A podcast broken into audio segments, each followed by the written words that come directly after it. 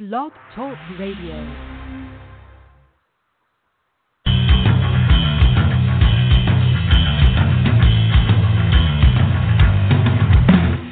You're listening to Wide Men Can't Jump on the Wide Men Radio Network located at blogtalkradio.com slash Wide Men Can't Jump.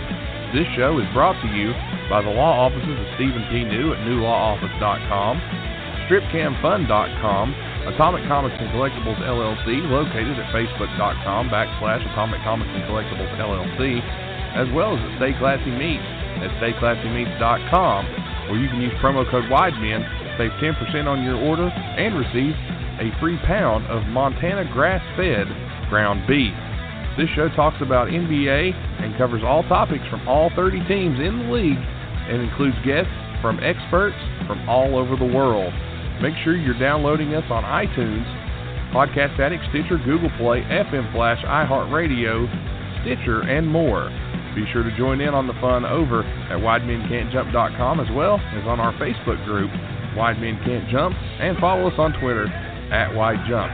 Now, let's go to the flagship program of this Wide Men Radio Network. Here's Wide Men Can't Jump. What's up? What's up, everyone? It's Wide Man Can't Jump. We're bringing it back to you this week. More stuff to talk about, and a huge special guest on tonight's program an Olympic gold medalist on tonight's program. And I hope you enjoy the interview we had with that person. Joining me, as always, from the Great White North, the land of milk and pasta, ladies and gentlemen, the one and only Tim Dombrova.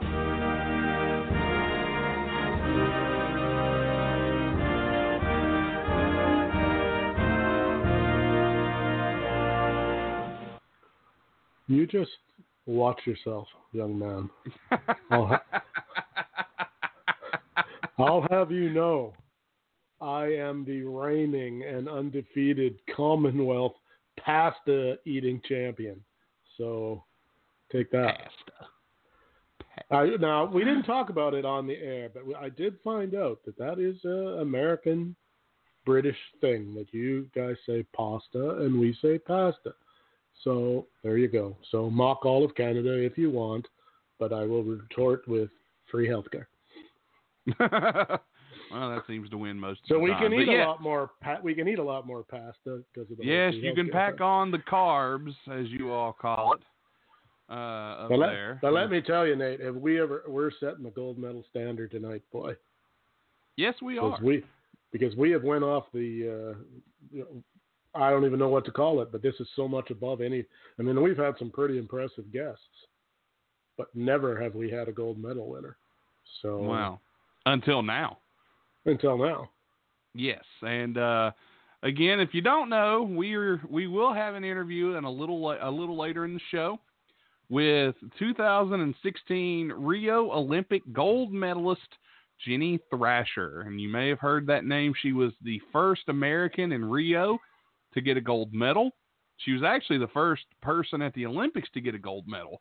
Was Ginny Thrasher? She was a out of nowhere Olympic gold medalist in the Rio Games in the 10 meter air rifle competition, and Ginny ended up winning the gold. And uh, really, nobody saw it coming. And uh, Ginny is from Virginia, went to school at West Virginia University, where she was named NCAA's Woman of the Year, and uh, she was also yes, go Mountaineers, and she was also a uh, an NCAA champion in rifle shooting. We didn't get a chance to talk to her about that, but uh, you'll hear all about her Olympics and what she's doing now, and she's actually training for the upcoming Olympics. We never even got to find out if she liked wrestling. We didn't, and that's something we normally do. She was just Ginny was great. It was great to talk to her, and we hope Absolute you enjoy that interview. Sweetheart, absolute sweetheart of a girl. Couldn't ask Absolutely. for a nicer person. Just, just beautiful. Can't say enough good things about her. Absolutely. She was great. And you'll hear that interview a little later in the program. Uh, but let's go ahead and kick things off here. Um, a little bit of basketball news. Starting on Sunday is the 10 part uh, show or documentary, if you want to call it, on uh, Michael Jordan and the Bulls. from I believe 1997. Supposedly, uh, never The Last Dance. footage. Apparently, Yeah, it's called The Last Dance, and uh, you see clips. It's a 2020 documentary focusing on the 97-98 Bulls. The series features a film crew that had an all-access pass to the Bulls during the NBA season. It's a 10-part miniseries, and I'm looking forward to it. It was actually supposed to be released uh, June of this year, and because of the pandemic, ESPN decided, you know what? Let's just do it in April. Everybody's home. We're going they're going to get ratings. Let's be honest. we, we I'm gotta, gonna watch it. We, got to make up for that horse debacle. So let's put this on. Oh man, look, can we talk about that? Oh my Oh, god. Please let's talk about it. Whatever. I'll give you 30 seconds to come up with anything good about it. I'm going to need more than that, but yeah, bad. Bad, bad, bad, bad. Um noble idea. I, I, I'll say Yes. this. Noble idea. Yeah, but the problem was it just became guys at their house shooting jump shots on bad on bad recording devices. And there was no real like when you play horse as a kid. Maybe this was just me. I always tried to make the shot as hard as humanly possible. Like I I threw stuff up uh, half court hook shots. I mean just anything you could think of to possibly get you um, as far away Yeah. as you could Of course. and make it but almost impossible to where the other guy couldn't make it. These guys are just shooting jumpers. They should have probably, and I can't believe that they didn't. Should have kind of done a dry run there and said, okay, oh, this doesn't look so good, or this doesn't really play out very well on television. Um, but as usual, they didn't. Uh, it was not good. Like I would have thought too, there would have been a little more clowning around and uh, some character development, for lack of a better word. You know, Yeah, you know, how about some some trash? You know, how about some trash yeah, talk? You know, I mean, just something to give it a little bit of spice, but it, it was dull as ditch water, as we say up here in Canada. Maybe you say that down there, don't know. But uh, yeah, it was not entertaining. Um, was pretty much universally panned by even people who were dying to watch anything. Didn't watch it.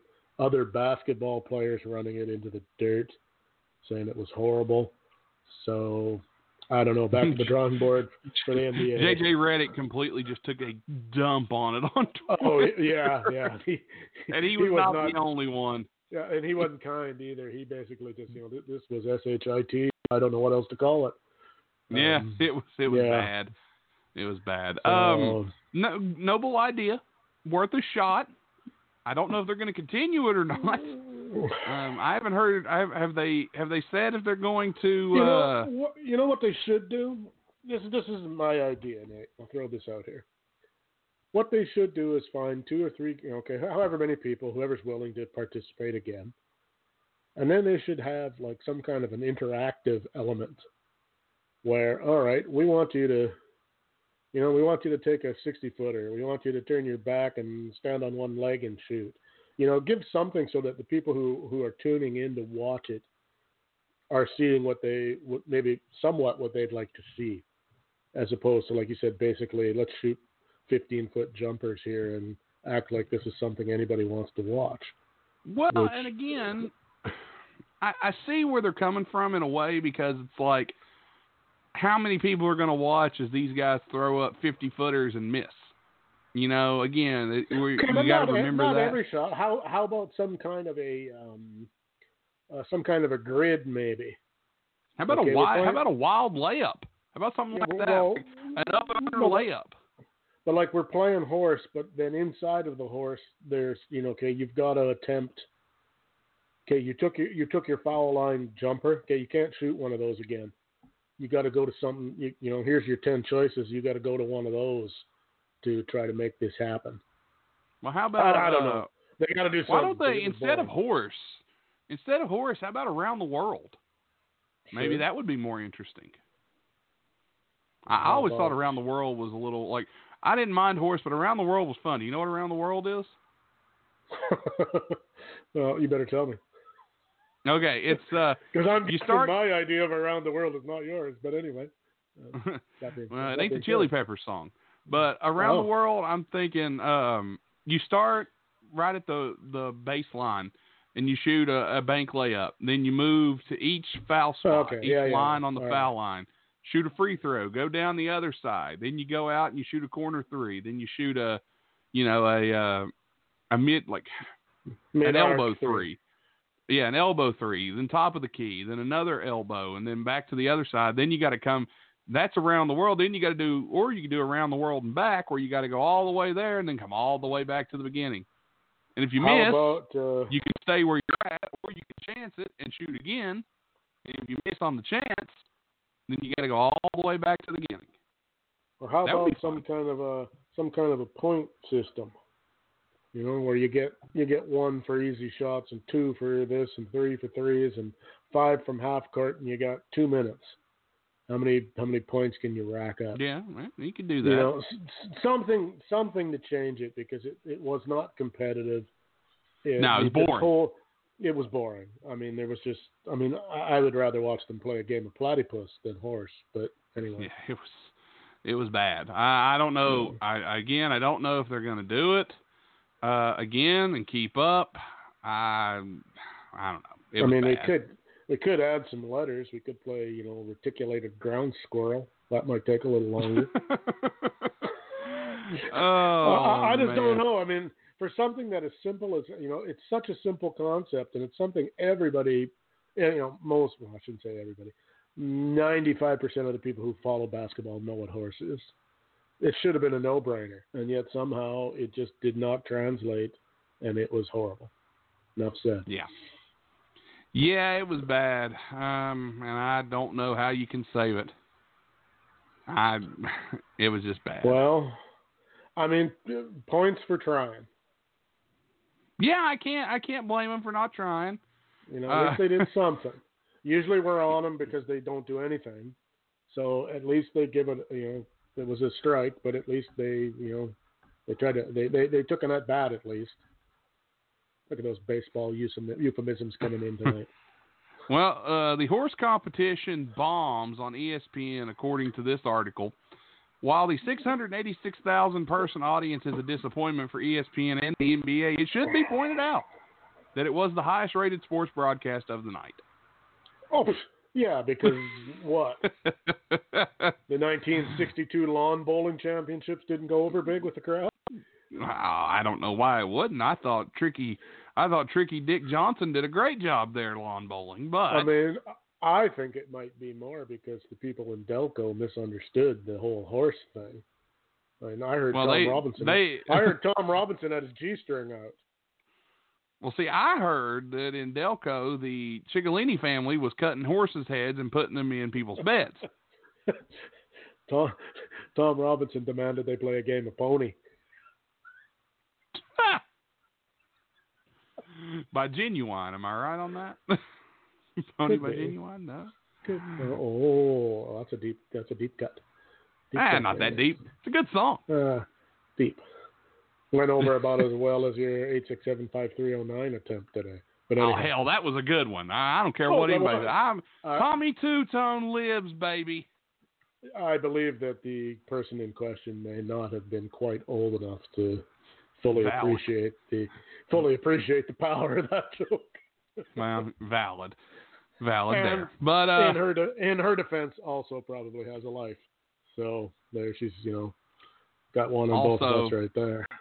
Also completely valid. All right, we got to pay some bills on the other on the other side. We're going to talk about some new NFL football jerseys. Do we like them? Do we hate them? What's the thought? Right after this. Are you tired of the same old average everyday lifestyle and the same old job that has you making less money than what you know you're worth? Well, you should head on over to stripcamfun.com. On Stripcam Fun, there are tons of eligible men and women waiting to perform for you, and you can join in on the fun yourself. Just head on over at stripcamfun.com where you can strip on cam and have some fun. If you get there right now, you'll get to see some of the most beautiful women, men, and whatever else your heart desires. And you can take advantage of the good times being had on stripcamfun.com. Make sure you get there right now and let them know that Wide Men Can't Jump brought you over. Because StripCamFun.com is not just for everyone. Must be 18 years of older to join in on the good times. Strip Cam Fun. Be sure to visit right now. It's stripcamfun.com where you can strip on cam and have some fun. Big thanks to our good sponsors and friends at stripcamfun.com. Tim, we got to look Nate? here. Yes? No. No. All right, we got to look at these new NBA jerseys that are out now. Have you che- have you seen these? Okay, Have you well, seen the new ones? Three have, teams Let's, let, let's just stop for a second. New? Okay. Not really. One well, of the three. One of the three is new, kind of. The other two are Well, sort of. technically they're new. Let's let's let's go into detail. If you haven't seen them, search them up. The Atlanta Falcons, the Cleveland Browns, and the Tampa Bay Buccaneers all came out with brand new football jerseys for this season, different from their jerseys from last season. I I, I say that as a kind of a foreshadowing there. Yeah, throwing a caveat there because uh, All right. My team, the Tampa Bay Buccaneers, uh, broke out what looks like is just new versions of the jerseys they wore when they had Warren Sapp and Keyshawn Johnson and Joe Jurevicius and Keenan McCardell and Brad Johnson and Michael Pittman and Mike Alstott and all the greats from back then. Rondé Barber, you know, Derrick Brooks, those guys. Uh, they look like that. They look like the old Bucs jerseys when they won the Super Bowl back in 2002. You know, Dexter Jackson was the MVP that year. Did you know that? Bet you didn't know that. But yeah, so I mean, when you look at them, you just you you aren't going. Who are these guys? well, they're old and familiar, but they, you know, I didn't mind the new jerseys they had. Uh, Right, but not Hoboken, Isn't New Jersey, isn't but uh, isn't the whole point of changing jerseys to come up with something new? I mean, mm, sometimes, would- sometimes it's good I to mean, go back. I w- oh, Not when you don't have anything to go back to. we go back to a damn Super Bowl. Yeah, Super Bowl they didn't win. Did they win it? Yes. Oh, okay. Well, if they won it, all right, fair enough. They yes, just they, they won should- it. They beat the they Raiders. should they should put a Super Bowl on the uniform then. I really Well, want to go be back okay to that. yeah. Yeah. But they, I mean, uh, I'm, the I'm surprised. I'm surprised they don't look like the Patriots jerseys. I mean, I wouldn't have been mad, but Just at this point, feel a bit more at home. Well, you know, they're they got the white combo, they've got the the red, and then they've got for the color rush games an all pewter jersey, which actually looks pretty good. About as close to a black jersey as you're going to get. I'm quite fond of the black jerseys uh, myself. I always like uh, a good black football jersey. They always look good. Um, I mean, of the th- of the three of them, the Tampa Bay one will get the win. Of the three, Yeah, the Cleveland jerseys look very similar to the Cleveland jerseys. They look old. like Cle- they, the only people who are going to be able to tell the difference between those ones and the old ones are Cleveland fans. Nobody else is going to is going to look at those and go, "Oh, well, isn't that shockingly new?" They're, they're not. They're oh not. my God! Look at that. You know, what are those? Oh, that's a revelation, boy. Those guys Wait really a minute! It has specks of brown in it. I mean, I'm pre- I'm pre- I'm pretty sure that whoever made those, that they hired the N- the NFL's marketing department to do that one because yeah, no thought no thought was great. Well, why don't we uh, take the original colors and put stripes in those same original colors? They probably That's hired cool. Roger Goodell to do it because you know you got to know there ain't no thoughts in that head. The uh, the owner of the New York Knicks. God, I wouldn't go that far. It was it was that kind of work. I mean, you you think there's somebody got paid hundreds of thousands, if not millions of dollars, to come up with that, but really it Oh. probably took thirty seconds.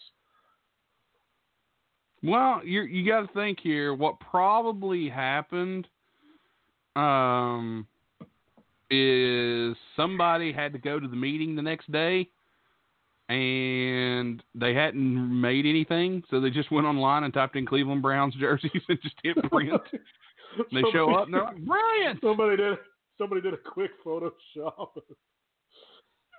this is great. It's a real throwback. How did you come up with it, Johnny? Uh, just came our, own, our owner never our owner never comes to games. He doesn't know what the uniforms look like.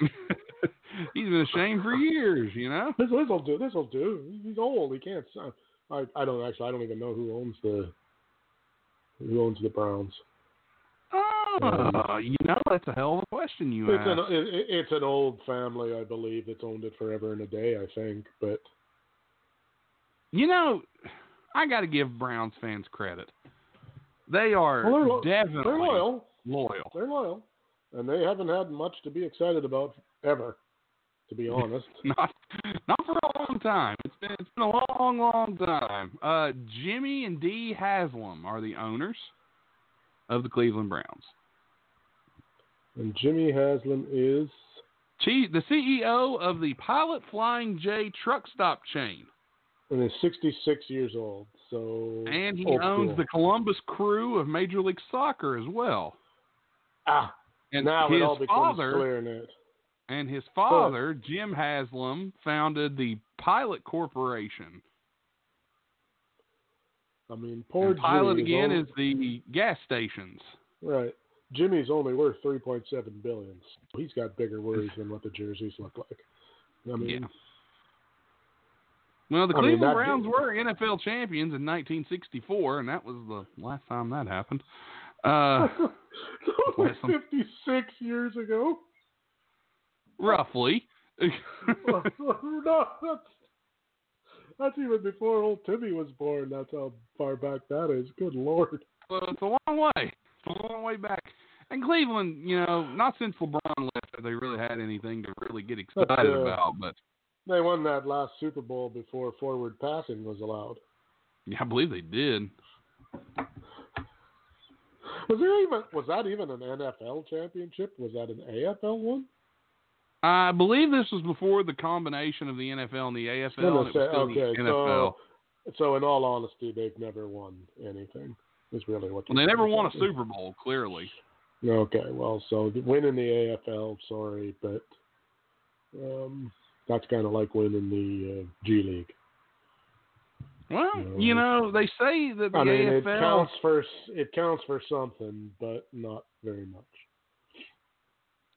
Well, do you remember the um, the NBA or not NBA, the NFL, uh, the first team that was an AFL team to win a Super Bowl? Just a quick little question, little The trivia first- question. Come come again? Sorry. The first AFL team to win a Super Bowl that was an AFL team. AFL. Um, Colts. No. The Jets. Uh, I didn't know. I was going. to Jets was next, but I wasn't sure if they were an AFL team or not. I'm pretty. I'm. Let me double check. I'm pretty sure it's the Jets You you might be right there because I think because they would have been that was Joe Namath. the and- Yeah, it would have been the Jets Giants thing, and one was in one and one was in the other. So Yeah, the Jets beat the Baltimore Colts sixteen to seven, and that was the they were the underdog that year, and that was when it really got on the map. Um, that was and the Green, old and Green Green Bay's was an NFL team, right? yes, yes, they won the first two. I wanted to just say on the rugged fields of Lambeau. Well, at least you got to say that, right? I feel good about it now. Glad I don't know where. I don't know where Cleveland played, so back in the day. Um, I know they play in First Energy Stadium now, which is just a ridiculous name for a for a field, but um, What Lambo? no, First Energy Field for the Oh, oh, yeah. No, you know, they used Lambeau, to- come on, I was Lambeau. about to say Lambo's cool. I don't know what you're talking Dude, about. what you? I should come right through this mic and slap you, Lambo. Well, I, I didn't know what you're talking about. I mean, I don't know that there's a I don't know that there's a cooler, more uh, you know, as far as stadium name goes. Short I mean baseball. I mean Fenway and Comiskey and uh, Wrigley Field, maybe um, Yankee Stadium, maybe if you want to count the new one. yeah. In I mean in football, what what I mean, who else has been around the Soldier Field, maybe? Soldier Field's pretty cool. Um, Um, uh, I mean, Candlestick Sam, used to be cool. got a got a pirate ship. That's cool to me. That's cool, but the stadium itself isn't old enough to be cool. uh, let's see the, all the names of the NFL stadiums here. We'll we'll see which one. All right, here we go. M&T Bank Stadium in Baltimore. Not cool. MetLife Stadium. That's in uh, Yeah. that's the, Gi- the Giants. Definitely not cool. Okay, the, here comes a really not cool one. Bank of America Stadium for Charlotte. Yeah. Uh, NRG Stadium in Houston. Pass. Mm. Lambeau Field. That's a, Okay, that's a cool so- one. Yeah, so far, way past everything else. Here's one that I actually like. Arrowhead Stadium in Kansas City. Okay, so but that, that's an old stadium and an or or at least an old name anyway. If it's not the Yeah. same building. I do like that. Of course, AT&T Stadium in Dallas. That's No, probably the not- best. That's not- probably the nah. best actual stadium, but the worst Yeah. name. And and owned by an, a complete nutter retard. No offense to anyone who's a Dallas fan, including myself, but the owner of Paul our Bro- franchise should be shot. Anyhow, Cincinnati is Paul Brown Stadium. okay, that's that's got a lot of uh, that's got a lot of pull in the NFL world, in the football Yeah. world. Paul Brown, so that's pretty cool. Detroit is Ford Field. Um, eh, Yeah, depending it fits on how city. It fits the yeah, city. de- yeah, depending on how far you want to push the Ford name there, that's kind of cool. Yeah. Gillette Stadium in Foxborough. Nah, Soon, lame. soon to be na- soon to be renamed Brady Stadium. Lincoln Financial Field in Philadelphia. I do like how it's called Like- the Link. Liked it better when it was uh, wasn't it Veteran Stadium before? Yeah, Veterans Stadium. Uh, Lucas Oil Stadium in Indianapolis. Meh. Uh, Century Link Field in Seattle. mm, All right, so- no. Soldier Field in Chicago. Soldier Field. That's that's a keeper. Raymond James Stadium in Tampa. Named after the original owner. No. I'm, I've always, you know what? We're going to find out. We're going to Yeah, find who, out what who, named who, is after. Ray- yeah, let's let's dig. We got time. Who's Raymond James? Yeah, all the time. All right, Raymond James Stadium, also known as Ray J. We should You not call Ray. the field Ray J. We should not. We should not do that after what he did to Mrs. Kardashian. Um, God, I hate myself. Uh, Why did Okay, I? Why did I even? Yes, make, because did I even did you that? did you know that the people who own the Buccaneers right now are the Glazers, who actually also own the, one of the biggest uh, English soccer teams in the world, uh, Manchester United. Oh, I'll be. Throwing throwing it out there. Well, I'm still trying to figure out who Uh, the blue okay, fuck Raymond is- James is. Raymond James Financial, an Ah, independent investment bank. Yeah, okay, so that name just like went, uh, immediately lost all coolness, whatever little yeah, bit of coolness it had. now. Just, now I kind of hate it. just- it- Other than the pirate ship. Other than the pirate ship, I like the pirate ship. Um, okay, Heinz Field in Pittsburgh. somewhat cool like- because that's I like that. I like Heinz ketchup, so I'm cool with that. Well, and, and that's that's got ties back to the origins of the franchise and all that. So Yeah. that's that's somewhat cool. Yeah. this is one I miss being called the Orange Bowl, Hard Rock Stadium in Miami. Yes, to me that it doesn't matter. When I hear foot, the football game is in Florida, even. Oh, that's at the Orange Bowl, as far as my brain, you know. The first one you think of. yeah, well, and back in the day, I'm old enough that there wasn't uh, those You teams didn't exist. Those teams didn't exist. You know, the Orange Yeah. Bowl was where they played they played bowl game, you know, college bowl games at. I mean, so that was the place. All right, First Energy Stadium in Cleveland. hmm No, sorry. New Era Field? Where the hell? Oh, Buffalo. Okay, I, where the hell is that? Buffalo. New Era Field in Buffalo. Didn't Buffalo used to be? um Oh, geez, I want to say like Rich Stadium or something like that. I'm not sure. That was that is not. not the original name. All right, Nissan Stadium in Nashville. Nashville and Nissan. Boy, that those are two words that just don't go together. All the potential they could have had for you know they could have called it the uh, Hank Williams Stadium. Yeah, I mean they could have called it anything. They could have nope. went with a lot a lot of things better than than that. Um, well, here's one that if you take off the sponsor, it might be the coolest. Mercedes-Benz Superdome. Superdome yeah, I mean, cool that's got a certain The Superdome's been Yeah. the Superdome for how long? yeah. The Superdome on its own is cool, and Mercedes Benz. Well, you, you know, can't really say I mean, you gotta have if you gotta have a sponsor. That's not a bad one. Yeah, you can't say anything all that bad about that. So Um, with you on and by the one. way, and by the way, I completely understand why these places have these names because they're getting paid an ass ton yeah, of money. sure. I mean, I get it. But they still some of the buildings like Soldier Field should be Soldier Field forever. They can call it the well, they should I mean they can call it AT and T Soldier Field if they want to. I'm all right with that. But they better never ever lose that. Just like Fenway always better be Fenway. If it becomes the, you know, KFC park I- Listen, all right, all right, all right. Sidebar. we'll get back to this in a second. Worst building name ever. I got two choices for you. All right. all right, and, and then I'll give you mine. All right, go ahead. Okay, two choices. The Smoothie King Center in New Orleans, That's pretty bad. or one, or one that I've actually been to, and it's a nice building, but it's a terrible name. The KFC Yum Center in Louisville.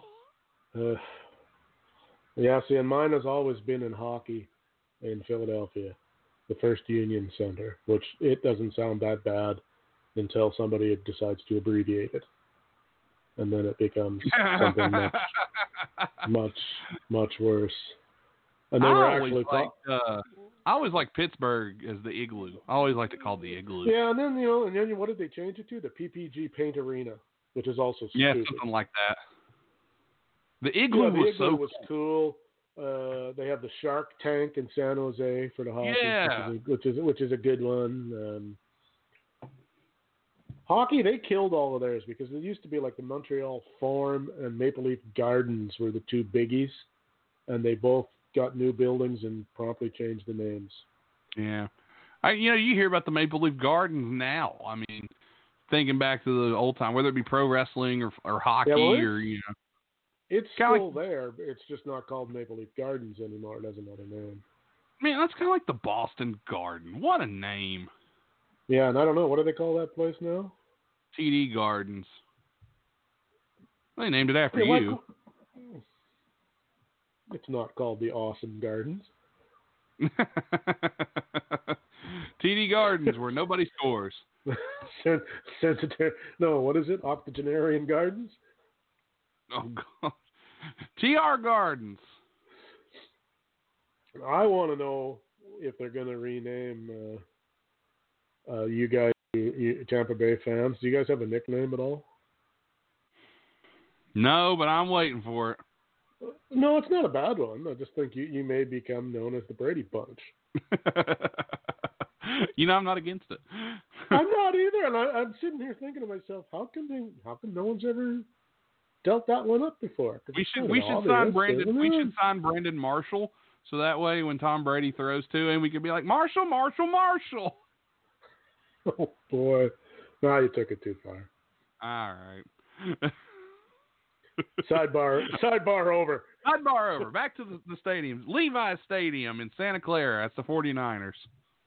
Uh, at least I like Candlestick Park better. Yeah, me too. L.A. Memorial Coliseum. Uh, no, that's a building. Let me tell you, that is a building. Yes, it is. I, I like the, the the L.A. Coliseum. Yeah, that's seen some games, got some history and all that sort of stuff attached to it. And a cool name. Got some, what's that called? Patina, as we say in the antiques game. FedEx Field in Washington. Never delivered a thing. if uh, well, the team is equivalent to FedEx. Sorry, Nick. I'm kidding. FedEx is fine. They Um, throw, uh, they throw footballs like your old quarterback, just wherever. which one? that narrows Well. it down a bit. Mr. Winston, who Oh yeah. That jackass came on came on Twitter and said, "Oh, it took the greatest quarterback of all time to replace me." Tom Brady's probably not thrown as many uh, picks in his entire career as what he threw last year. And boy, he threw them. Let me tell you. All right, Mercedes-Benz Stadium in Atlanta. Mercedes-Benz has got two in the league. I never They even double- they doubled up. I never even put two and two together Yeah, there that they own yeah. two stadiums. Man, sneaky. Well, one for Mercedes, one for Benz, I guess. No, they're both Mercedes-Benz. One's the Mercedes-Benz know, but Superdome. Mercedes needed his own, and Benz needed his own, right? Because you know. Oh, I guess. TIAA Bank Field in Jacksonville. What's the TIAA stand for? Uh, probably Shad Khan's abbreviation for Tony is an ass. Bank Field. All right. Good I asked. I mean, I don't know. I'm just uh, that's a guess. Okay, well, I'll tell you. Tony being his son. Oh, No? oh, you really? Yeah, no, all right. They're the ones that I'm own. AEW. Come on, that's I know, funny. I'm with you. I was with you. Fuck off. Would you All right. believe it is? It is also what a what a shock. It is also a bank. Well, didn't see that one coming. All right. And US I don't know why what the TIAA is for. I have no idea. It's That one goes. Uh, this one at least has got some history. The TIAA was created by Andrew Carnegie, which is that's going back there. T. Oh, okay. Teachers Insurance and Annuity Association. Yeah. Well, there you go. al- which was also founded by Andrew Carnegie. You mean not Carnegie? No, it's Carnegie. People say it wrong. mm-hmm. Just like they say pasta. Yeah, exactly. You're you're right on board. U.S. Bank Stadium in Minneapolis. Nice stadium, horrible name. How about Puskar uh, Field? Where? Run that by me again. Is, is, what what is the West Virginia Field? Milan Puskar, Milan Puskar Stadium. Puskar Stadium. That's what I said. Yeah, Puskar Stadium. Oh, okay, okay. I, I didn't hear what you said. I mean, that's not a good name either. Not really, but Uh, I understand why it is at least. Empire, let me see, Empower Field at Mile High Stadium in Denver. Well, yeah, okay, so it's Mile High Stadium. That's what I just keep. Saying. Yeah, Mile. High Stadium. Yeah. And I'm pretty sure that's it until uh, Ve- until it happens in Vegas. There's Oakland Alameda County Coliseum, which is a shitty baseball field that the Raiders use. Yeah, and it. it, it Thank it, uh, God it's it- over. It it mirrored their play on the field. Um, Did you did you like the baseball field being used as a football field? no, Oh, I hated it it. always seemed Hated so it. stupid to me. Like I mean, for the amount of time it takes, you couldn't take that dirt out of there and put some sod down for God's sake. Like, it just looks stupid. The dirt is stupid. All of it's dumb. Never liked it. Yeah, and it changes the way you try to go after the ball, catch the ball, field, all that. It, it, kills it, and I, I never like. It. I always used to bitch about it, but me bitch about stuff. Who, Um, who'd have thought? And of course, don't forget Ed Bogus Memorial Stadium in Shinnston. Is Of right course. up there. Who, who could forget? One of And the they call- greatest and of stadiums course- of all time. And they call it the sinkhole, of course. the sinkhole. that is that why we struggle? That's why there were so Lo- many struggles there? It makes That's why when when Logan visits Shinnston, they, they oh, that's never good. Never good. No, no, it's not. Oh man. All right. Well, let's take one more time out here, and then we'll come back and let's dive Tim into the world of professional wrestling, and let's take a look at some of the people that's been cut loose today. And We got some yeah, Yeah, we got some all stuff right, to so talk we'll- about there. for sure, right back uh, right after this. personal injury, product liability, workplace accident, mesothelioma law, Social Security disability, unfair insurance practices, family law, employment discrimination, and more. All this can be handled at New Law Office with Stephen P. New. It's New Law Office with Stephen P. New. You can get your free consultation today by calling 1 800 208 9169 or 304 362 7345 for your free consultation. A new level of personal service, whether you've been injured or facing divorce or experiencing workplace discrimination, you can rely on compassionate, thorough representation from New Law Office. Be sure to contact Stephen P. New Law Office at newlawoffice.com or again get your free consultation at 1 800 203 9169. Stephen P. New answers to your legal questions.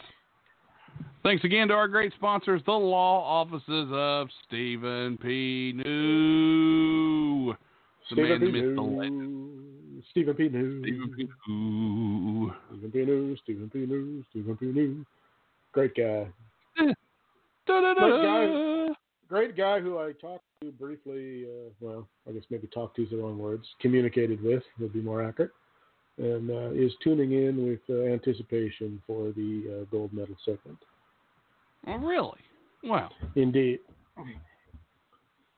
I hope they enjoy that.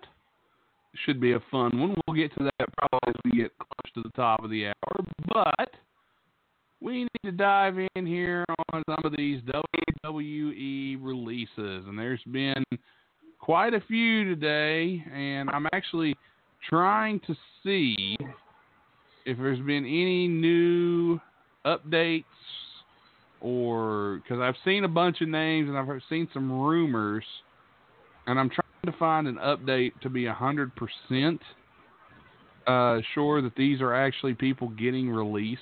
Well, why don't you go Um, to their Why don't you go to their page and Well, believe it or not, their page is slow and behind. So oh, what? That's because they probably fired the guy who runs. it. you know, it wouldn't be uh, would not be shocking. And they're busy fighting over who's going to replace him. Um, okay, well, their page says Um, this.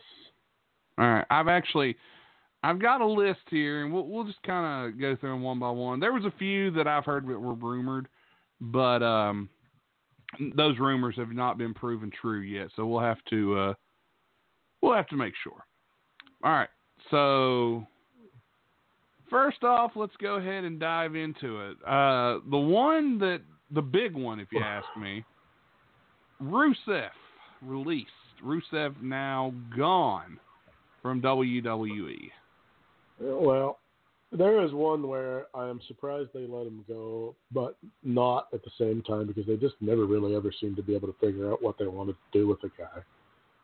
They would It just always him. seemed like everything he did, and no matter how over he got, they just loved making sure that he didn't. Yeah, they just loved. It's like, Yeah. oh, you're getting over. Bye. No, we don't Yeah. want this. Oh, yeah, you figured it out and, and got yourself over somehow. Well, we, nope, that's not going to work for us, Barry.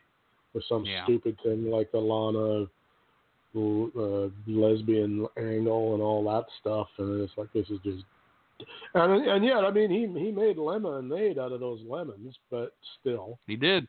Rusev Day Uh, was quite over, ladies and gentlemen. In case Yeah. you forgot. he's been over three or four times. She she killed it once by announcing they were getting married in in the real world, but, but other than that, I mean, he, he's been over at least two or three more times since then, and they bury him every time. So, so he's, he might be better off not being there anyway for him.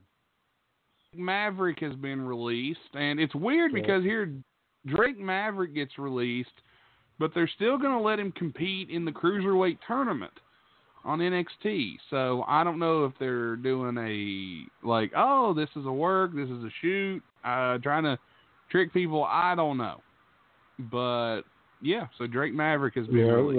well, all right, makes no sense, but anyway, Uh, did you see his video he put out on uh, Twitter? No.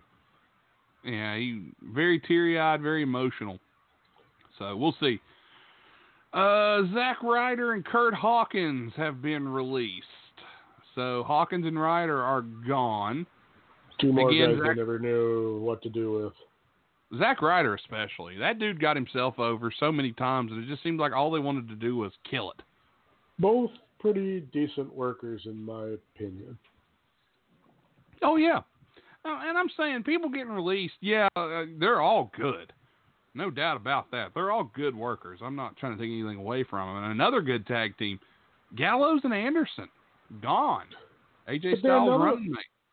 But another one, they never did anything with them. So I guess if they were paying them, really, I mean, they basically were kind of window dressing for AJ for the most part.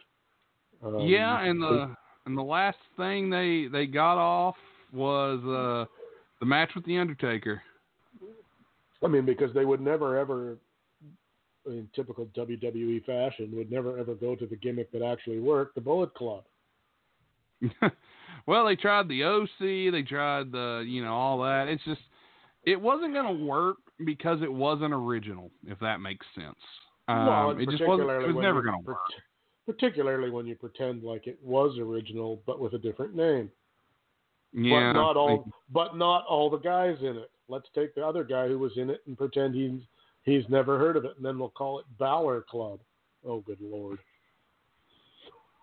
Now Balor's doing well. I think Balor going to NXT may have saved his career because he's doing great down there. Yeah, because he does not. He is.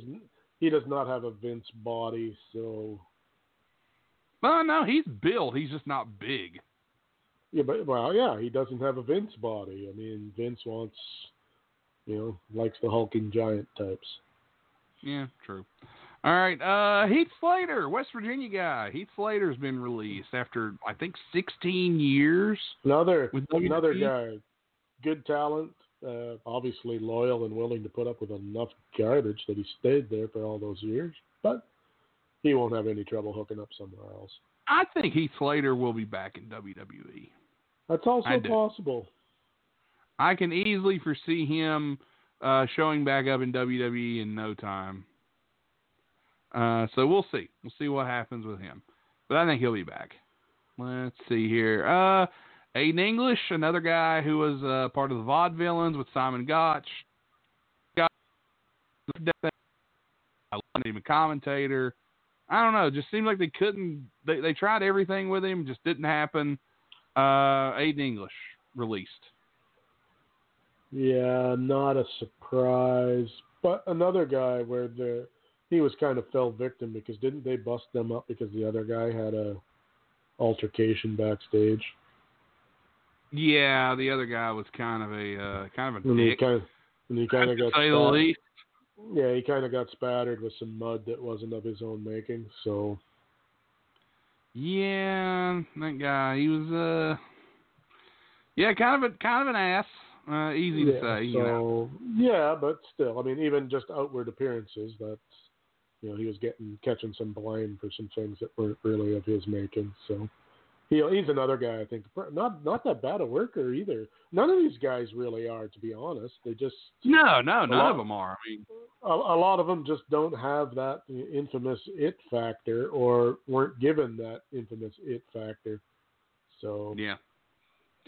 Uh, Eric Young released. Uh, believe it or not, Eric Young, big time hockey fan. And uh, you, well, he's Canadian. He's Canadian, so yes, of course. And and but, uh, also another guy who is an epic worker, great in the ring, but they just never did anything with him. Yeah, I mean, I loved Sanity, the the stable, and they just never did anything with it. Oh, um, Team, Team Canada back in the. Uh, I love TNA? Team Canada. Oh man!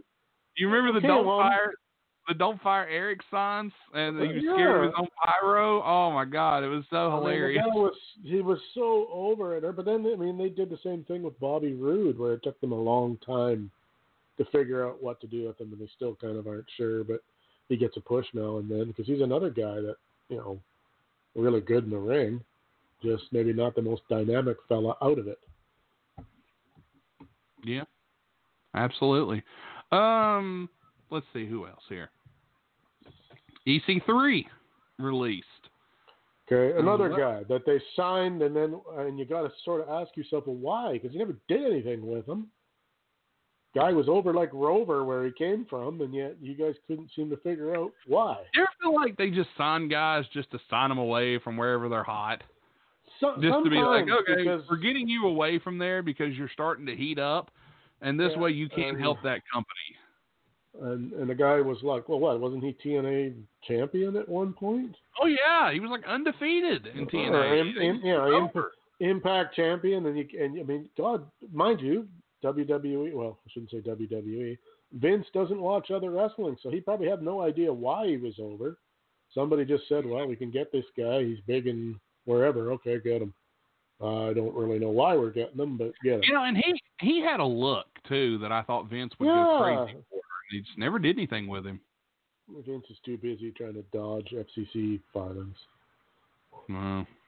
Lio Hmm. Rush also released, and uh, they were doing a lot they- him. Yeah, another guy that they were kind of pushing, and you think if they were going to release somebody, I could have found other people besides him. Although I don't know how much of this might have to do with um, uh, these are guys who are actually in a spot where they can release them. Yeah, I, And again, don't I think- know. I think a lot of these guys may be brought back eventually once um, once this pandemic is over with. Uh, you might see some of them come back. Uh, Well, Kurt this a- Angle was released as well, which he wasn't active anymore. He was just on kind of a uh, ambassador contract, so they, they cut that. But Kurt Kurt will be back. That's a that's a no brainer. They, they, they, their biggest one you haven't mentioned yet, in my opinion. Okay. Uh, Sarah Logan released as She'll well. be fine. AEW She- snap her up in Yeah, I was gonna say she'll end up in AEW. Uh, I could see that. Mike Chioda. and she'll be one of the best in-ring talents they have in their women's division. So No, I agree. I agree 100. percent Mike Chioda released from his contract, and he's Yeah, been there for thirty some years. he'd been there too long. That was his fault. Honestly, somebody- may have somebody- something to do with it. Somebody figured out he'd been there for too long, so if anybody could afford to leave, it would be him. So they tend to Oh. do that with their referees. Yeah. Primo and Epico, the Colóns, and after watching the Dark Side of the Ring episode on Bruiser Brody, I want nothing to do with the Colóns in a negative light. So, gentlemen, I hope you do well. Uh, never did anything with them. Couldn't get over if they tried. No offense to them, both talented in the ring, but no, no it factor at all there. They me. were over with me when they had Rosa Mendes, and then yeah, they okay, weren't. But that, yeah, and then they Traded her they in for a bull, and I never forgave them. I'm with you. Rowan, Eric Rowan released. Uh, it's a big guy who they seemed like they wanted to push, but then gone. Welcome to the Dark Order, Rowan, Oh God, please no. Jesus, dark. or as Jim would say, the Dark Order. Um, Maria and Mike Kanellis were All released. right, here we go. Mike, sure. Maria, why? Why Maria? What did she ever do? Except look here. Well, kept getting pregnant, not telling anybody, and then sign a new deal, and then tell them she's pregnant. Oh, yeah, Tim. I don't know what she did. She was a conniving, conniving witch. That's why. And you know what? More and you know what? More power to her for doing that. Oh, for getting the health insurance. con, con, considering that, you know, there again, however you feel about the WWE, but what they, you know, the whole contractors versus employees, all the other shit they pull with adding time onto contracts because you got hurt, and all the all the bullshit they pull. All the power to anybody who pulls one over on them. I'm all for it. It was good. It was good. I'm proud of her for it. All right, uh, a couple more here. Deonna Purrazzo, who was an NXT uh, star. Alexander Jack Jaksic, who was in the Performance Center, and No Way Jose. Yeah, Yeah, well, I say, That no, I say, that I gimmick say didn't even yes get to no more Jose. that that gimmick didn't even get over in NXT. Uh, they Ugh. replaced a lot of the producers on furlough, not let go entirely, but they're on furlough. Uh, Fit Finlay, Lance Storm, Mike Rotunda, Shane Shane Helms, uh, Hurricane Helms, Scott Armstrong, Pat Buck, Sarah Stock, Shawn Daivari, and Billy Kidman have all been placed say- on furlough. Did you say, "Can I be serious for a minute"? I love Lance Storm. I do. I do. You know what? That Team Canada gimmick in in uh, was WCW man. was so It over. was good. You know, I I, think those those moves were probably made not only so that they don't have to pay him, but I imagine those guys have probably got some kind of uh, benefits and stuff, and now they probably don't have to pay them either. Well, according to what I read, it saved the company like four million dollars or something like that. Oh, so In, Vince uh, could have sold a couple hundred shares and got it and taken care of that Probably. problem. Probably. Um, Um, I maybe, think what maybe we'll shouldn't see, have maybe shouldn't have blown that however hundreds of millions he pissed away into the XFL. Maybe that uh, I don't know. Just saying. Well, with Vince, I think if he would have just not booked Goldberg one time, I think uh, that could have saved four million dollars. Hell, he Uh, could have, they could just talk to Saudi Arabia and, and uh, book another Saudi Arabian show and take care of that and make even put some in your pocket. Yeah. Who knows? I don't know. That they, you know, it had to do, I think, a lot with the fact that they didn't get the gate money. They had to do refunds for WrestleMania. They didn't get all that money that they would normally get. Um, I'm gonna I'm gonna go out on a limb and say it had nothing to do with any of that. Oh, okay. You know Well, what? who knows? This is okay. Well, this is my thinking. He he just, uh, which we can get into courtesy of Mr. Stephen P. New. Uh, Okay. That there's uh, that there is some uh, rumblings about uh, disclosure as far as the uh, WWE uh, having anything to do with XFL, as we were all kind of told up front that it was that the two were not related at all. And then in the bankruptcy filings, we see that in fact uh, WWE was on the hook for what a quarter, I believe it was. Uh, yeah, something like that. So, so, something like that. So perhaps this is just a move to uh, show the shareholders and the board of directors how uh, money uh, conscious Vince really is, uh, et cetera, et cetera. And that's just an excuse to cover up some other nonsense. Not unlike a good politician. Yeah, absolutely. So, of course, they're, uh, just they're cutting people, and of course, this is cut season, and a lot of these guys probably asked for their release, but I think some of them were kind of caught off guard. Well, the pandemic don't know. a nice, convenient excuse. Also, I mean, Yeah, of course, of course it does. So, I don't know. We'll have but to. then uh, again, you, but then again, you know what? He owns the company. At the end of the day, he can fire all of them if he wants to. It might be a, might some Mm. people might think it's a dick move, but you know, if the contracts are structured in such a way that he can get away with doing it, then that's you know, is what it is, I guess. Oh yeah, it definitely is, but we'll have to wait and see on that. All right, Tim. You know, it, that that's just a downer. That's a downer of a subject to dive into, don't you think? Just talking about Yeah. everybody losing their jobs and What do you want to do? Give me about this, give me this. Coats. maybe. But wait, did you say did you say coat? My coat of many colors. I'm that kidding. my orc gave to me. She found it on the clearance rack and it didn't fit me. no, anyway. oh, All somewhere in hackles are raised somewhere in New Jersey at this moment. somewhere between New Bedford and Hoboken, somebody's raising hell. All right. Yeah. Anyway, let's. Uh, what we what we'll Yeah. do is, is uh, Anywhere. what? like Fleetwood Mac said, I want to be with you everywhere. All right, Let's. You Uh, said you you wa- you meant to say anyhow, but you said anywhere. uh, you know, you say past us, so you can fuck off. All right. How about that? Oh, Yeah. the personal attacks. Yeah. You know, All I got a joke. I got a joke for you then. Nick. All right. Let's hear it. What do West Virginians call their girlfriends? Here come. Here it comes. Go ahead. What? Family.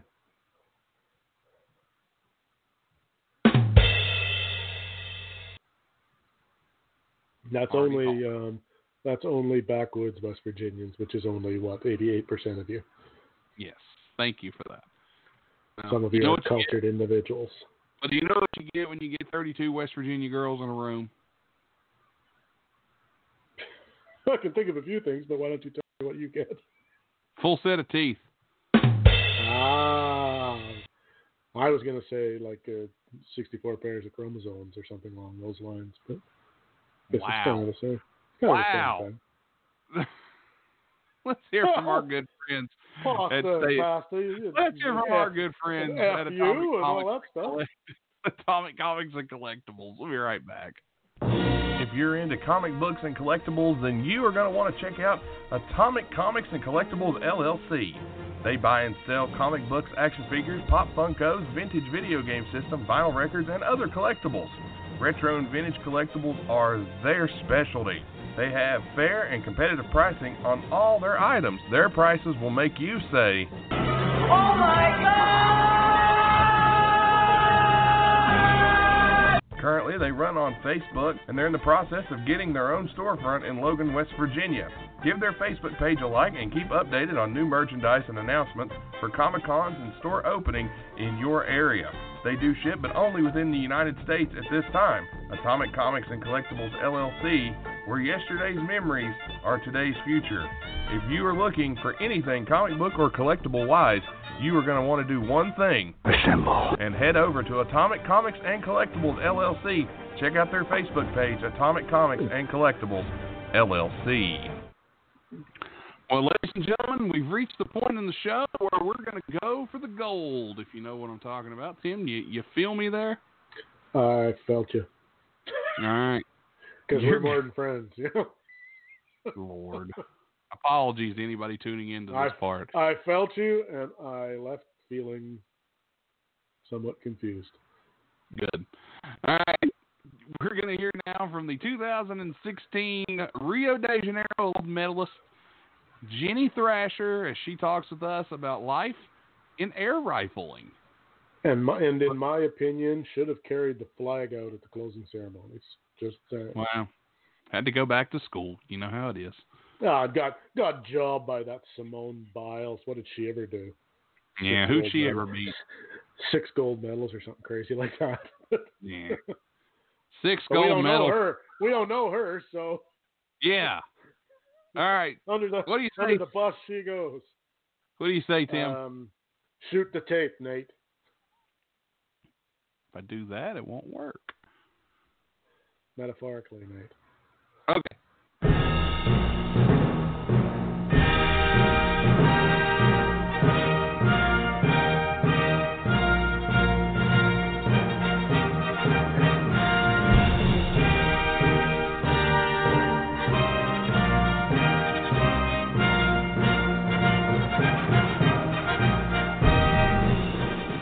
Gentlemen, we talked about on Wide Men Can't Jump, we were going to be talking about sports from anywhere and everywhere.